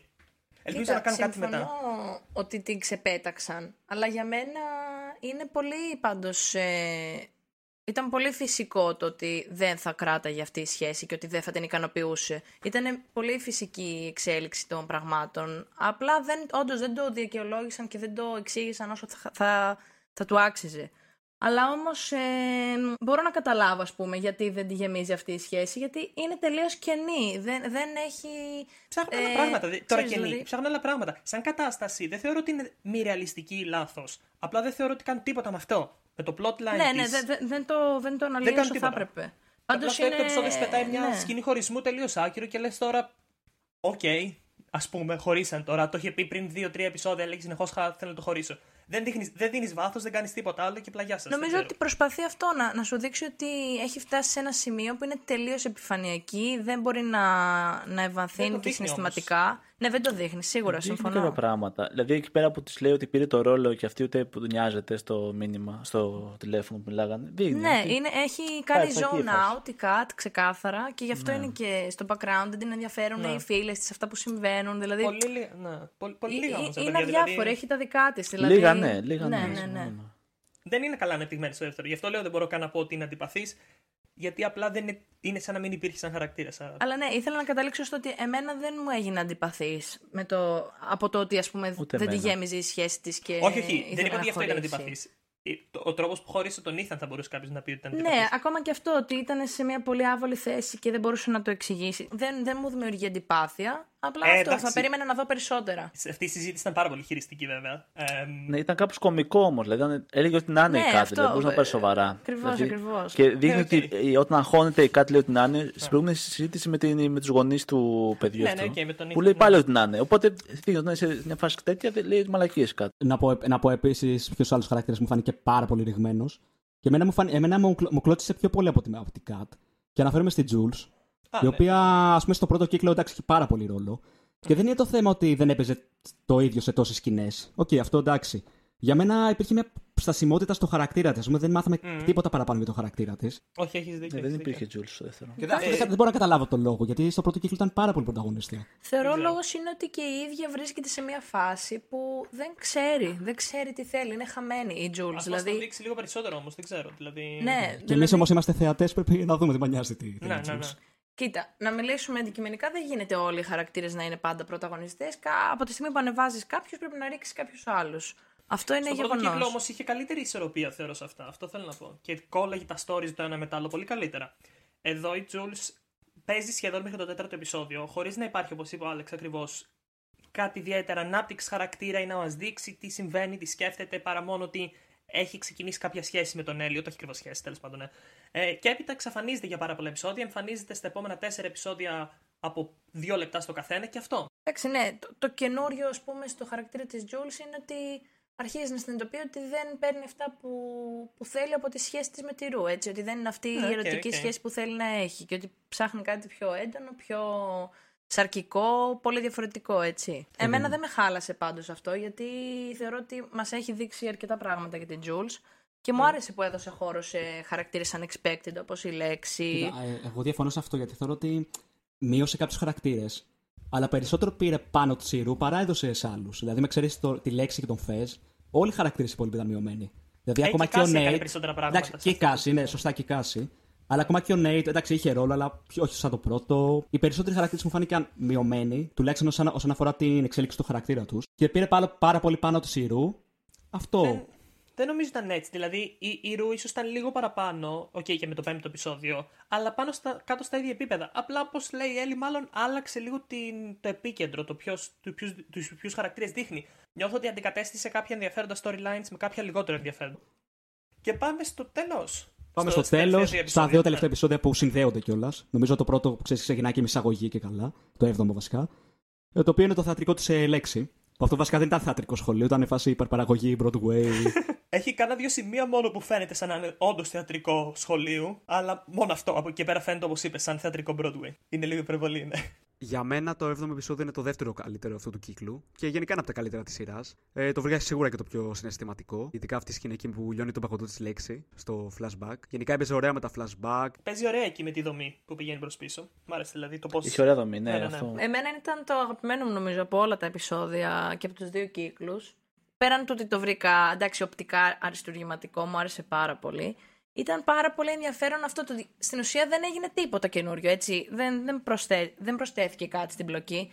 Αλλά ήταν ένας, ε, ένα φοβερό, ας πούμε, recap και να σου δώσει ας πούμε, τη- την οπτική πάλι ας πούμε, της παιδικής ηλικίας, ε, της λέξη, της κάση, της ε, ρου, όλο αυτό με, το, ναι, με την κηδεία, με το τι ακολούθησε ας πούμε μετά το θάνατο του πατέρα της και ναι, μα μ' άρεσε πάρα πολύ, δηλαδή νομίζω ήταν το αγαπημένο μου.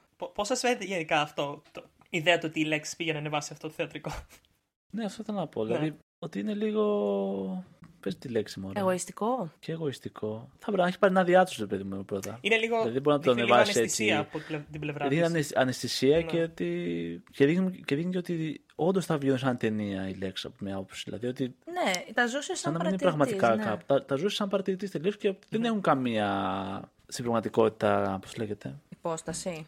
Σαν να μην έχουν υπόσταση και, βάθος, και βάρος για αυτή. Υπόσταση. Σαν να είναι τελείως αδειό. Ναι, για τίποτα. Είναι σαν, σαν ταινίες, ας πούμε. και Οπότε... Και, και, αντι- δεν έχουν κάποιο αντίκτυπο στην πραγματικότητα αυτά που θα δείξει, ας πούμε. Ότι δεν είναι κανονικοί άνθρωποι, αυτή είναι ταινία, ας πούμε.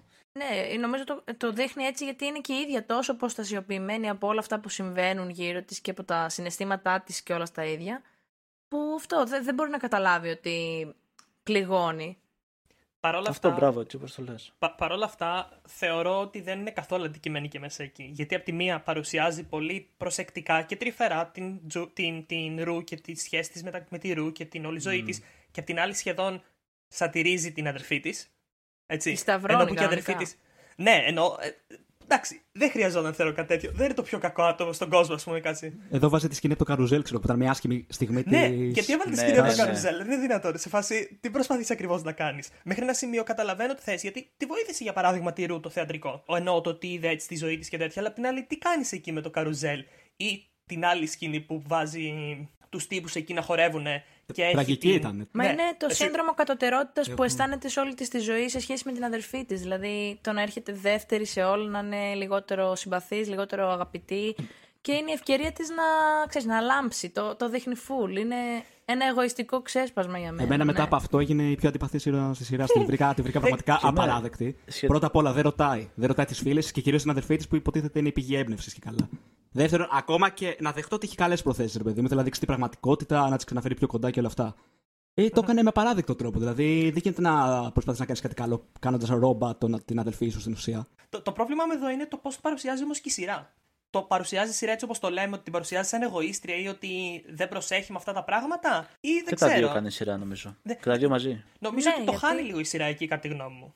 Ε, στο πώς στο πώς παρουσιάζει ενώ ο Λέβινσον αυτή την κατάσταση. Ε, Κοίτα. δεν είμαι Να πω. σίγουρο. Ναι, για πες Βαγγέλη. Ε, Εγώ, εγώ το εκλαμβάνω από τις αντιδράσεις που είχαν, ας πούμε. Ότι από τη μία η Κάση το παίρνει άσχημα, δηλαδή μία οπτική. Η Ρου το παίρνει και αυτή, ας πούμε. Τρυφερά. κα- κα- καλά και τρυφερά και η, η μάνα που το παίρνει για πλάκα. Ναι. Δηλαδή αυτές, αυ- οπότε δίνει αυτές τις τρεις οπτικές, α πούμε. Το, το θέμα είναι ότι εκεί όμως παίζει και ρόλο του, η υποκειμενική προοπτική που έγραψε η Λέξι το, το θεατρικό. Γιατί δεν γελιοποίησε κάπου την Ρου. Γελιοποίησε συγκεκριμένα την αδερφή της. Την αδερφή της, ναι. Την μάνα της την είχε λίγο σαν κομικό χαρακτήρα. Δεν τη γελιοποιούσε όμω ακριβώς. Ε, δεν την έδειχνε στις κακές της καταστάσεις που τάπινε και τέτοια. Που τις είχε και αυτές σίγουρα, τις είχε, είχε ενώ τις κακές στιγμές της. Απ' την άλλη. Γελιοποίησε μόνο την αδερφή. Ναι. Ναι, δείχνει αυτή τη σκηνή, αυτή τη σκηνή με το καρουζέλ, δεν ξέρω γιατί. Ε, και έπειτα δεν ξέρω γιατί σε όλους γελάγανε ωραία και καλά και τους φαινόταν φυσιολογικό αυτό που δείχνει το, το, το μουσικό νούμερο για τον, για τον Nate. Και το λέει ο Nate, και ήταν όντως ομοφοβικό έτσι. Καταλαβαίνω το να θες να σατηρήσει την όλη κουλτούρα πίσω από τους μάτσο αθλητές και τέτοιοι. Α- Αυτό το καταλαβαίνω να τα στηρίσει. Αλλά να βάλεις τον χαρακτήρα, ο οποίος είναι ξεκάθαρο Nate, ο οποίος είναι 18 χρονών, έχει κάνει ένα σωρό μαλακίες κατά τη διάρκεια της σειράς, συμφωνώ. Και έπειτα να, σα, να σατηρήσεις την, την περίπλοκη σεξουαλικότητά του που και αυτός καλά-καλά την έχει βρει και είναι 18 χρονών έτσι, δεν είναι 50. Και να το βάλεις αυτό σαν μουσικό νούμερο πάνω στη σκηνή και όλοι να γελάνε και πάει λέγοντας. Και ότι ο μόνος που λέει ότι είναι ομοφοβικό είναι ο Νέιτ και συμφωνώ απολύτως. Δηλαδή είναι μια πολύ, είναι μια πολύ, προσε... πολύ λάθος προσέγγιση. Δηλαδή δεν ξέρω. Ήταν ναι. λίγο Μα ο kitsch, σκοπός ενώ της φάνηκε είναι kitsch, να ας πούμε. τους, Ήταν ε, κάπως kitsch. κα- καταστρέψει έτσι. Θέλει να τους ισοπεδώσει και τον Νέιτ Δεν νομίζω ότι θέλει και την ακριβώς. χάση. Τι να σου πω, ναι. Εγώ έτσι νιώθω Ναι. ότι Αυτό θέλει λέξη. Η σειρά, αλλά μπορεί να θέλει κάτι. η σειρά Η δεν λέξη ξέρω, αυτό ναι, ήθελε. εγώ λέω για τη λέξη. Η λέξη ότι... ήθελε να τους ισοπεδώσει, γι' αυτό το έκανε. ακριβώς. Ήταν Δεν- ομοφοβικό. Θέλει μάλλον. να επιτεθεί, ας πούμε, με τοπικά. Είναι, Ναι. δε- ε, ε, είναι αυτό, ε, I've had enough, ξέρω εγώ, και τώρα θα σας ξεφτυλίσω. Δηλαδή. Ε, αυτό όμως αυτό, τη, τη ρίχνει πολύ τη λέξη στα μάτια μου, να το πω έτσι. Ξεκάθαρα, ναι. Είναι, σου δείχνει τα δικά της, ας πούμε, κόμπλεξ έτσι. Γιατί είναι, και- δι- δεν είναι κάποια κατασταλαγμένη, ας πούμε, περσόνα. Είναι full ανασφαλής, full κομπλεξική, όλα αυτά.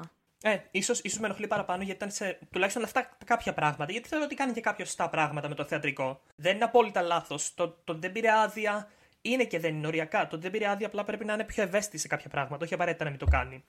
Αλλά με κάποια έτσι πράγματα τη ρίχνει, τη ρίχνει λίγο στα μάτια μου. Πέρα από τη ρου, όλα τα άλλα τα ξεφτύλισε. Ας πούμε. Γενικά θεωρώ ότι είναι σαν ενός είδους intervention πάντως. Προσπαθεί να, να πει, ας πούμε, με τον πιο άμεσο και ακραίο τρόπο στην αδερφή της ότι κοίτα, είσαι γελία. Δηλαδή, ε- ε- έτσι, έτσι σε βλέπουν οι άλλοι. Σταμάτα να το κάνεις αυτό στον εαυτό σου. Και αυτό και, και μια δηλία. ότι Δεν της το λέει ε, Μμμ, ποτέ. ευθέως, ακριβώς. Πώς το λέει, ευθέως και το λέει. Προτίμησε αυτόν τον τρόπο. να το Ακριβώς, πεις, ας πούμε. ακριβώς. Γιατί είναι και η ίδια έτσι άβολη και δεν μπορεί να, να ταυτιστεί, ας πούμε, ναι. Πάντως σκηνοθετικά το έχει αυτό είναι το μόνο σίγουρο. Δεκα- 17 χρονών πόσο είναι και έκανε τέτοια παράσταση. Έλατε.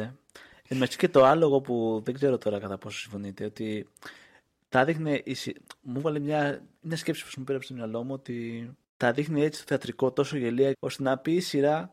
Κοιτάξτε πόσο γελία θα μπορούσα να τα δείξω εγώ, να τα δείξω, αλλά τα δείχνω καλύτερα. Οπότε είμαι καλή σειρά. δεν ξέρω τώρα, αν συμφωνείτε. Εμένα μου, μου πέρασε αυτή η σκέψη. Δεν την είχα σκεφτεί, αλλά η αλήθεια είναι ότι.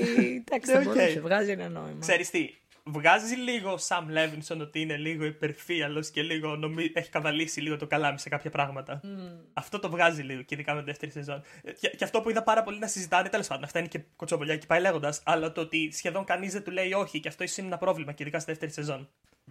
Το ότι Τι δεν δεν έχει. λέει όχι. Δεν του λένε όχι για κάποια πράγματα για τη σειρά. εννοείς; Δηλαδή λέει θέλω να κάνω και αυτό και αυτό και αυτό. Ε, και δεν υπάρχει κάποιος να του πει, ξέρεις, μήπως αυτό να μην το κάνει έτσι και να το κάνει αλλιώς ή οτιδήποτε. Έχουν βγει διάφορα, γι' αυτό σου λέω, είναι σχεδόν κουτσομπολιά. Έχουν βγει διάφορα έτσι από εδώ και από εκεί, αλλά ναι. Ε, Οκ, ε, οκ. άμα θέλω να το πάμε πιο πέρα, εδώ μπαίνει και το. Πώς το λένε, το ότι είναι βύσμα, έτσι. Σημαντικό και αυτό. Καλά, ναι. Ξέρεις ότι είναι. Εντάξει, Τέλος πάντως πάντων. φάνηκε, ε, συμφωνώ σε αυτό, ότι στο δεύτερο κύκλο είχε από πριν στο μυαλό του κάποια πράγματα, έστω σαν εικόνα, και έκανε τα πάντα, ας πούμε, για να τα πραγματοποιήσει. Ακόμα και αν αυτό σήμαινε ότι θα πάω την πλοκή, ας πούμε, προς μια κατεύθυνση που μπορεί να μην είναι η καλύτερη. Κάποια πράγματα πρέπει να ήταν και τελευταία στιγμή. Αυτό με την Kat πρέπει να ήταν τελευταία στιγμή. Για παράδειγμα. Ναι. το storyline της. Επειδή το αρχικό storyline ήταν να πάει αλλού και υπήρχε διαφωνίες και τελικά κατέληξε λίγο ότι να είναι. Κάτι νομίζω είχε παιχτεί και με, τη, με το κορονοϊό μου. Είχαν γράψει πολύ βιαστικά το σενάριο, κάτι τέτοιο. Είχα διαβάσει, είχαν, είχαν ξέρω, διακοπεί τα αυτό το γυρίσματα ξέρω. και το ξαναγράψει. Ότι είχαν διακοπεί, διακόπηκαν, ναι. Γιατί Αλλά, σβήστηκε. Το έκλειψαν σαν το Δεν σβήστηκε, Σεφερλί, ναι. το Μαμασίτα. Τέλος πάντων. Ε, τέλος πάντων, να πούμε επίσης ότι Ναι. άπειρες σκηνές είναι κλεμμένες από ταινίες. Ναι. Καλά, όχι κλεμμένες, πολλά, reference, οκ. Όχι, ρε, είναι σχεδόν κλεμμένες. δηλαδή, ε, reference. Δηλαδή, εντάξει, είπαμε. Το, το παράκανε νομίζω αυτή η σειρά.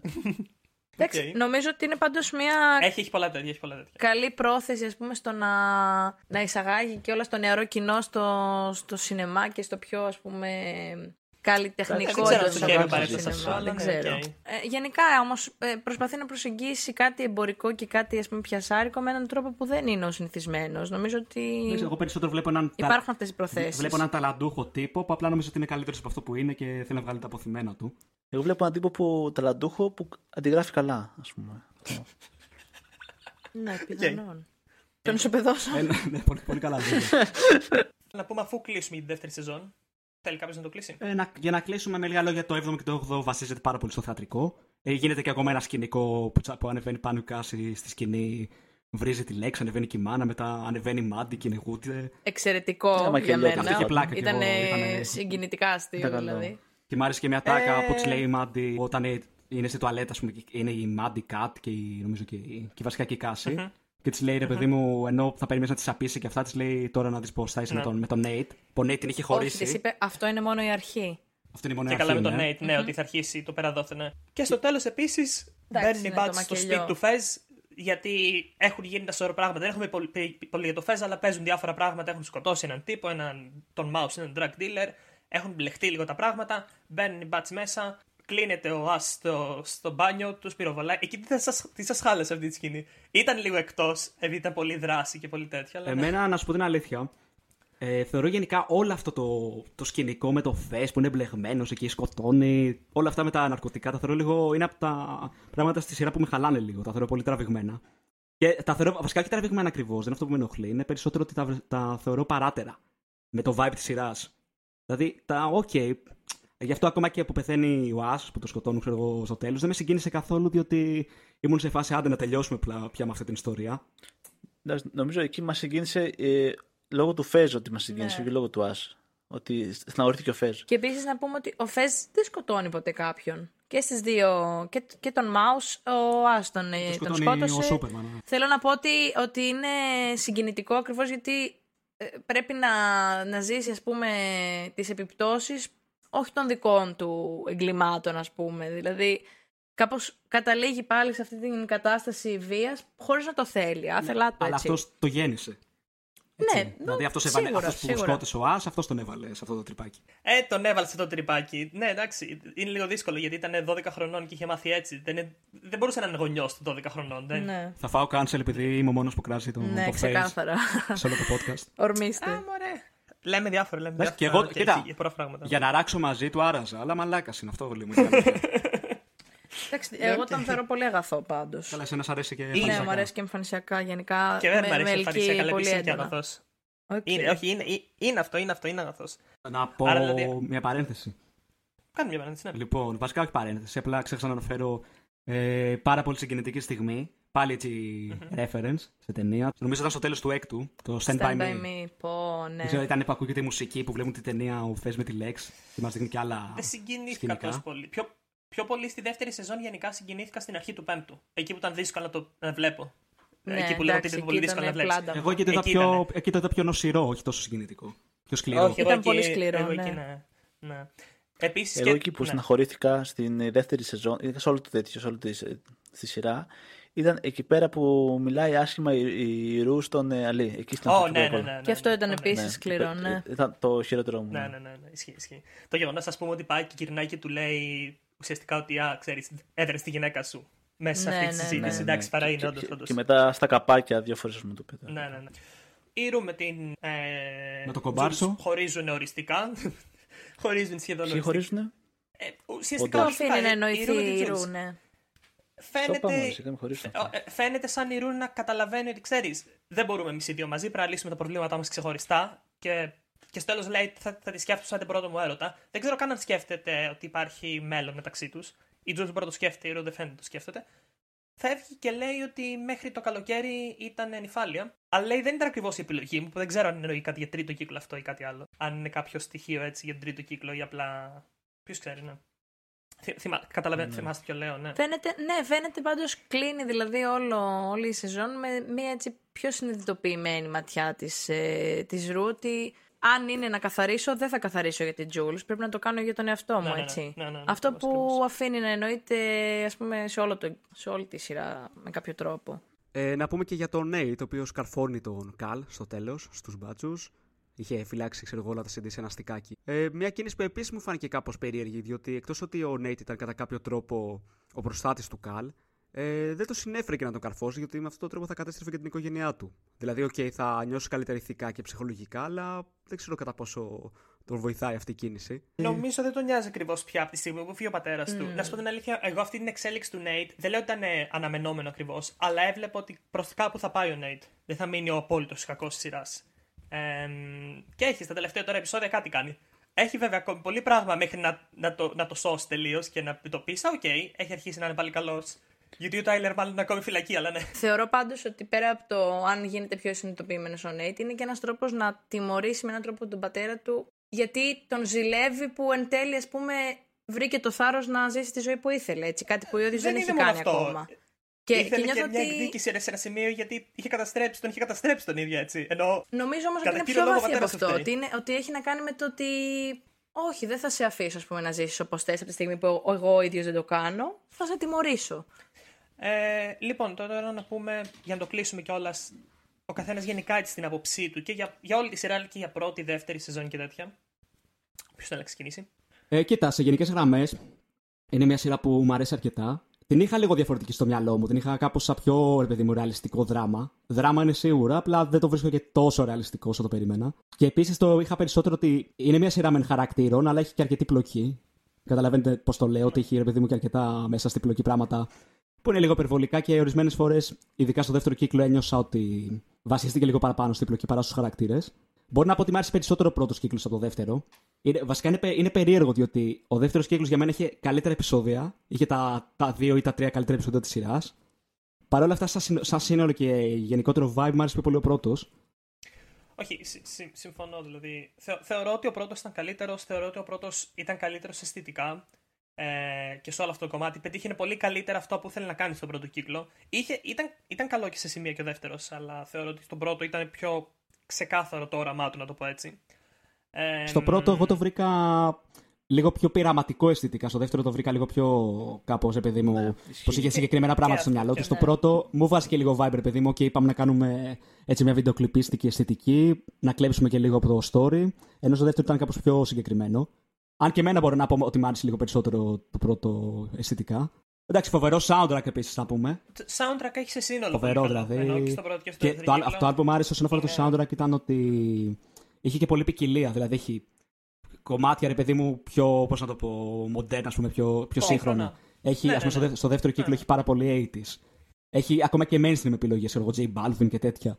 Έχει πάρα πολλά soundtrack από ταινίες. Είναι γενικά τρομερό το soundtrack. Και φυσικά κρατάει και το δικό του χαρακτήρα με τα κομμάτια του Labyrinth, έτσι, που είναι ας πούμε πλε- Αυτό πλέον πήγα να πω, trademark. Το original έτσι, ναι. soundtrack. Ε, Το ο- ακούς που είναι και πολύ αμέσως καλός, ναι. σκέφτεσαι, Ε, είναι τελείως συνυφασμένο με, το, με τη σειρά. Ε, εγώ πάντως ψηλοδιαφωνώ, παιδιά, για το... Δηλαδή δεν θεωρώ ότι ήταν λιγότερο καλός ο δεύτερος κύκλος, με εξέπληξε πολύ ευχάριστα. Δεν ξέρω, εγώ τα είδα βέβαια και σε real time τα επεισόδια, δεν τα είδα μαζεμένα στο τέλος. Δηλαδή είχε χτιστεί πάρα πολύ μεγάλη έτσι, αν- προσμονή για το δεύτερο κύκλο μέσα μου.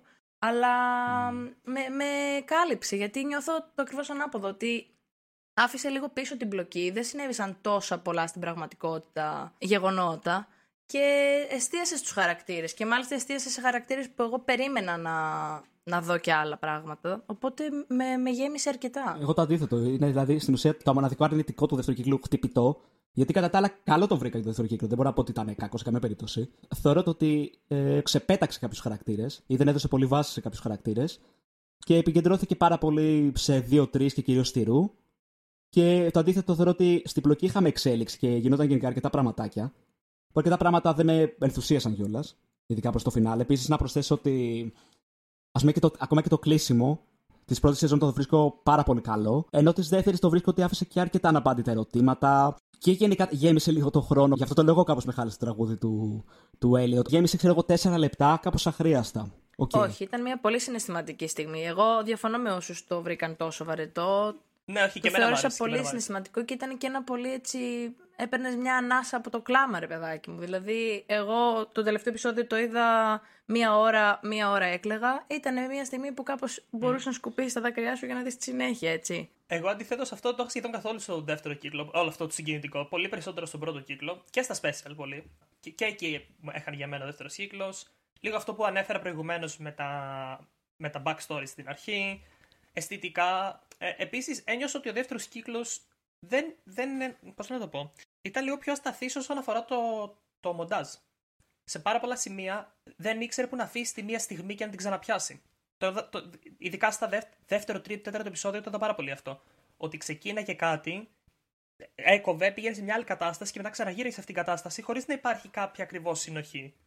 Ε, δεν ξέρω αν κανείς άλλος το αυτό, αλλά ναι, ήταν κάτι που μου. Ναι, νομίζω ότι γενικά μου κλώτσαγε προσπάθησε να πειραματιστεί περισσότερο. Δηλαδή, αφού είδε ότι, Λίγο ότι τον πάει ανάποδα, καλά. θεωρώ. Όχι, εγώ νομίζω ότι προσπάθησε ας πούμε, να, να, να κάνει πράγματα που ίσως ας πούμε, συμβατικά δεν θα, δεν θα έκανε. Επειδή ας πούμε, είχε τον αέρα του ότι οκ, πουλάω, αρέσει, οπότε πάμε να κάνουμε κι άλλα. Δεν είπες, Βαγγέλη, ποια, ποια σεζόν σου άρεσε πιο πολύ; Ε, δεν μπορώ να ξεχωρίσω τώρα. Και οι δύο Οκ. μου άρεσαν πάνω Είναι από κάπου το στη ίδιο. μέση. ναι. Τέλος πάντων, τώρα κατά τα άλλα είπα, είπαμε περίπου τι, είπα τι μου άρεσε και τι μου άρεσε γενικότερα στη σειρά. Αυτό που δεν είπα ήταν ότι όσες φορές πήγε να πιάσει το ρεαλιστικό με ψιλοέχανε η σειρά, γιατί δεν θεωρούσα ότι το έκανε τόσο πετυχημένα και όσες φορές ε, αγκάλιαζε ας πούμε, το πιο cinematic ε, στυλ και σεναριακά και κινηματογραφικά, εκεί με, με κέρδαγε, ας πούμε. Οκ, οκ. Αυτό. Ναι, ναι. Οκ, ωραία. Τρίτος κύκλος τώρα μάλλον θα βγει πιο γρήγορα από το 2024. δεύτερο. Γιατί το άργησε και λόγω COVID. 24. Είπαν 24 σίγουρα. Ε, έτσι μου είπε κάποιος, δεν Στον ξέρω αν καιρό. είναι αλήθεια. Δεν το έχω τσεκάρει. Δεν, δεν νομίζω ότι έχει επιβεβαιωθεί κάτι. Απλά άργησε πολύ από τον πρώτο στο δεύτερο και τώρα λένε ότι ίσως αργήσει. Α, ναι, δεν ξέρω, δεν ξέρω καθόλου όμως πότε θα βγει. Τώρα όμως δεν έχουν το, το πρόβλημα Το του 24, COVID. Επειδή νομίζω εντάξει. αρχικά. Θα έχουμε μεγαλώσει τότε, θα μας αρέσει λιγότερο η σειρά. θα είσαι πλέον στη μέση ηλικία. Θα είμαι πλέον ε, στα 24, θα είμαι 21 κάπου εκεί. Άρα με το podcast υπάρχει ακόμη, θα συζητήσουμε τον τρίτο, τον τρίτο κύκλο στο 68ο Εντάξει, τότε, επεισόδιο. τότε του θα Αν έχουμε, ήταν ακόμα η η Ευρώπη βασικά. θα έχουμε και χορηγία από HBO. podcast. Αν υπάρχει Ευρώπη. Εννοείται, εννοείται. Καλεσμένοι ζεντάγια. Ετοιμάσου τον τρίτο κύκλο να δεις ε, Nate με Jules να έχουν σχέση. Θα μπορούσε. Ετοιμάσου. Ε, αυτά. να, βαθμα, να βαθμολογήσουμε Υπάρχει λόγος να κιόλας ή επειδή είναι βαθμολογήσουμε. σειρά να το προσπεράσουμε. Ας, ας πούμε μια, γε- α, αν, Μια δεν γενική. ξέρω. Μια Όποιος θέλει γενική. βαθμολογία. Μια γενική. έτσι. Πέντε. Πέντε. Πέντε στα πέντε σε όλη τη Όχι, σε, εντάξει, σε όλες πλάκα τις, κάνω. τις δύο σεζόν. Ε, αλλά Οκ, γενικά, έτσι απλά για να το κλείσω ένα σχόλιο, το θεωρώ αρκετά πετυχημένη προσπάθεια. Επειδή έχω δει Μμ. έτσι πολύ σκουπίδι σε σειρές, Netflix Teenage και λοιπά, drama. ναι, και το έχω φάει Ω, πολύ στη μάπα. ναι, ναι, ναι, ναι. Θεωρώ ότι είναι μια πολύ Σε αυτό ενδιαφέρουσα συμφωνώ. προσέγγιση του ίδιου θέματος. Οπότε, ναι, γενικά ε, μου αρέσει αρκετά. 4,5 ίσως στα 5. Οκ, οκ. Για πείτε εσείς Μμ. βαθμολογία. Ναι, εγώ θα της έβαζα ένα συνδυασμός πρώτης, δεύτερη σεζόν και special. Μ, δεν είμαι σίγουρος αν είναι στο 3,5 ή στο 4. Η πρώτη σεζόν μαζί με τα δύο special ήταν πολύ καλύτερα. Ε, θα πάω με την λογική του Βαγγέλη, έτσι όπως βαθμολογεί, και θα του βάλω 3,7. Θα πάω κι εγώ με τη λογική του Βαγγέλη και επίσης θα αντιγράψω και τον Χρήστο και θα βάλω ένα 3,7. Νομίζω είναι ένας οκ, δίκαιος βαθμός. Εγώ θα δώσω ένα 3,8. Οκ. Δεν περίμενα να βάλεις πιο πολύ από εμάς. Οκ, ωραία. Ε, ευχαριστούμε, Έλλη. Και ελπίζουμε να έρθεις και στο μέλλον σε κάποιο επεισόδιο. Σε όλα. Ευχαρίστως. σε όλα τα επεισόδια. σταθερή, σταθερή. τέτοια. Προσθήκη. Να κάνει και host. μοντάζ. Ωραία. Ε, ξέρεις να κάνεις graphics, Έλλη, εννοώ και... και σαν- σαν αυτά που έχουμε στο YouTube. Off camera αυτό. Οκ, οκ, ωραία. Λοιπόν, σήμερα θα αποχαιρετήσει η Έλλη.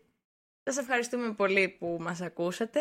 Ε, ήταν το In the Mood for Cinema και συντονιστείτε σε ένα επόμενο επεισόδιο να ακούσετε την απίστευτη δουλειά των παιδιών.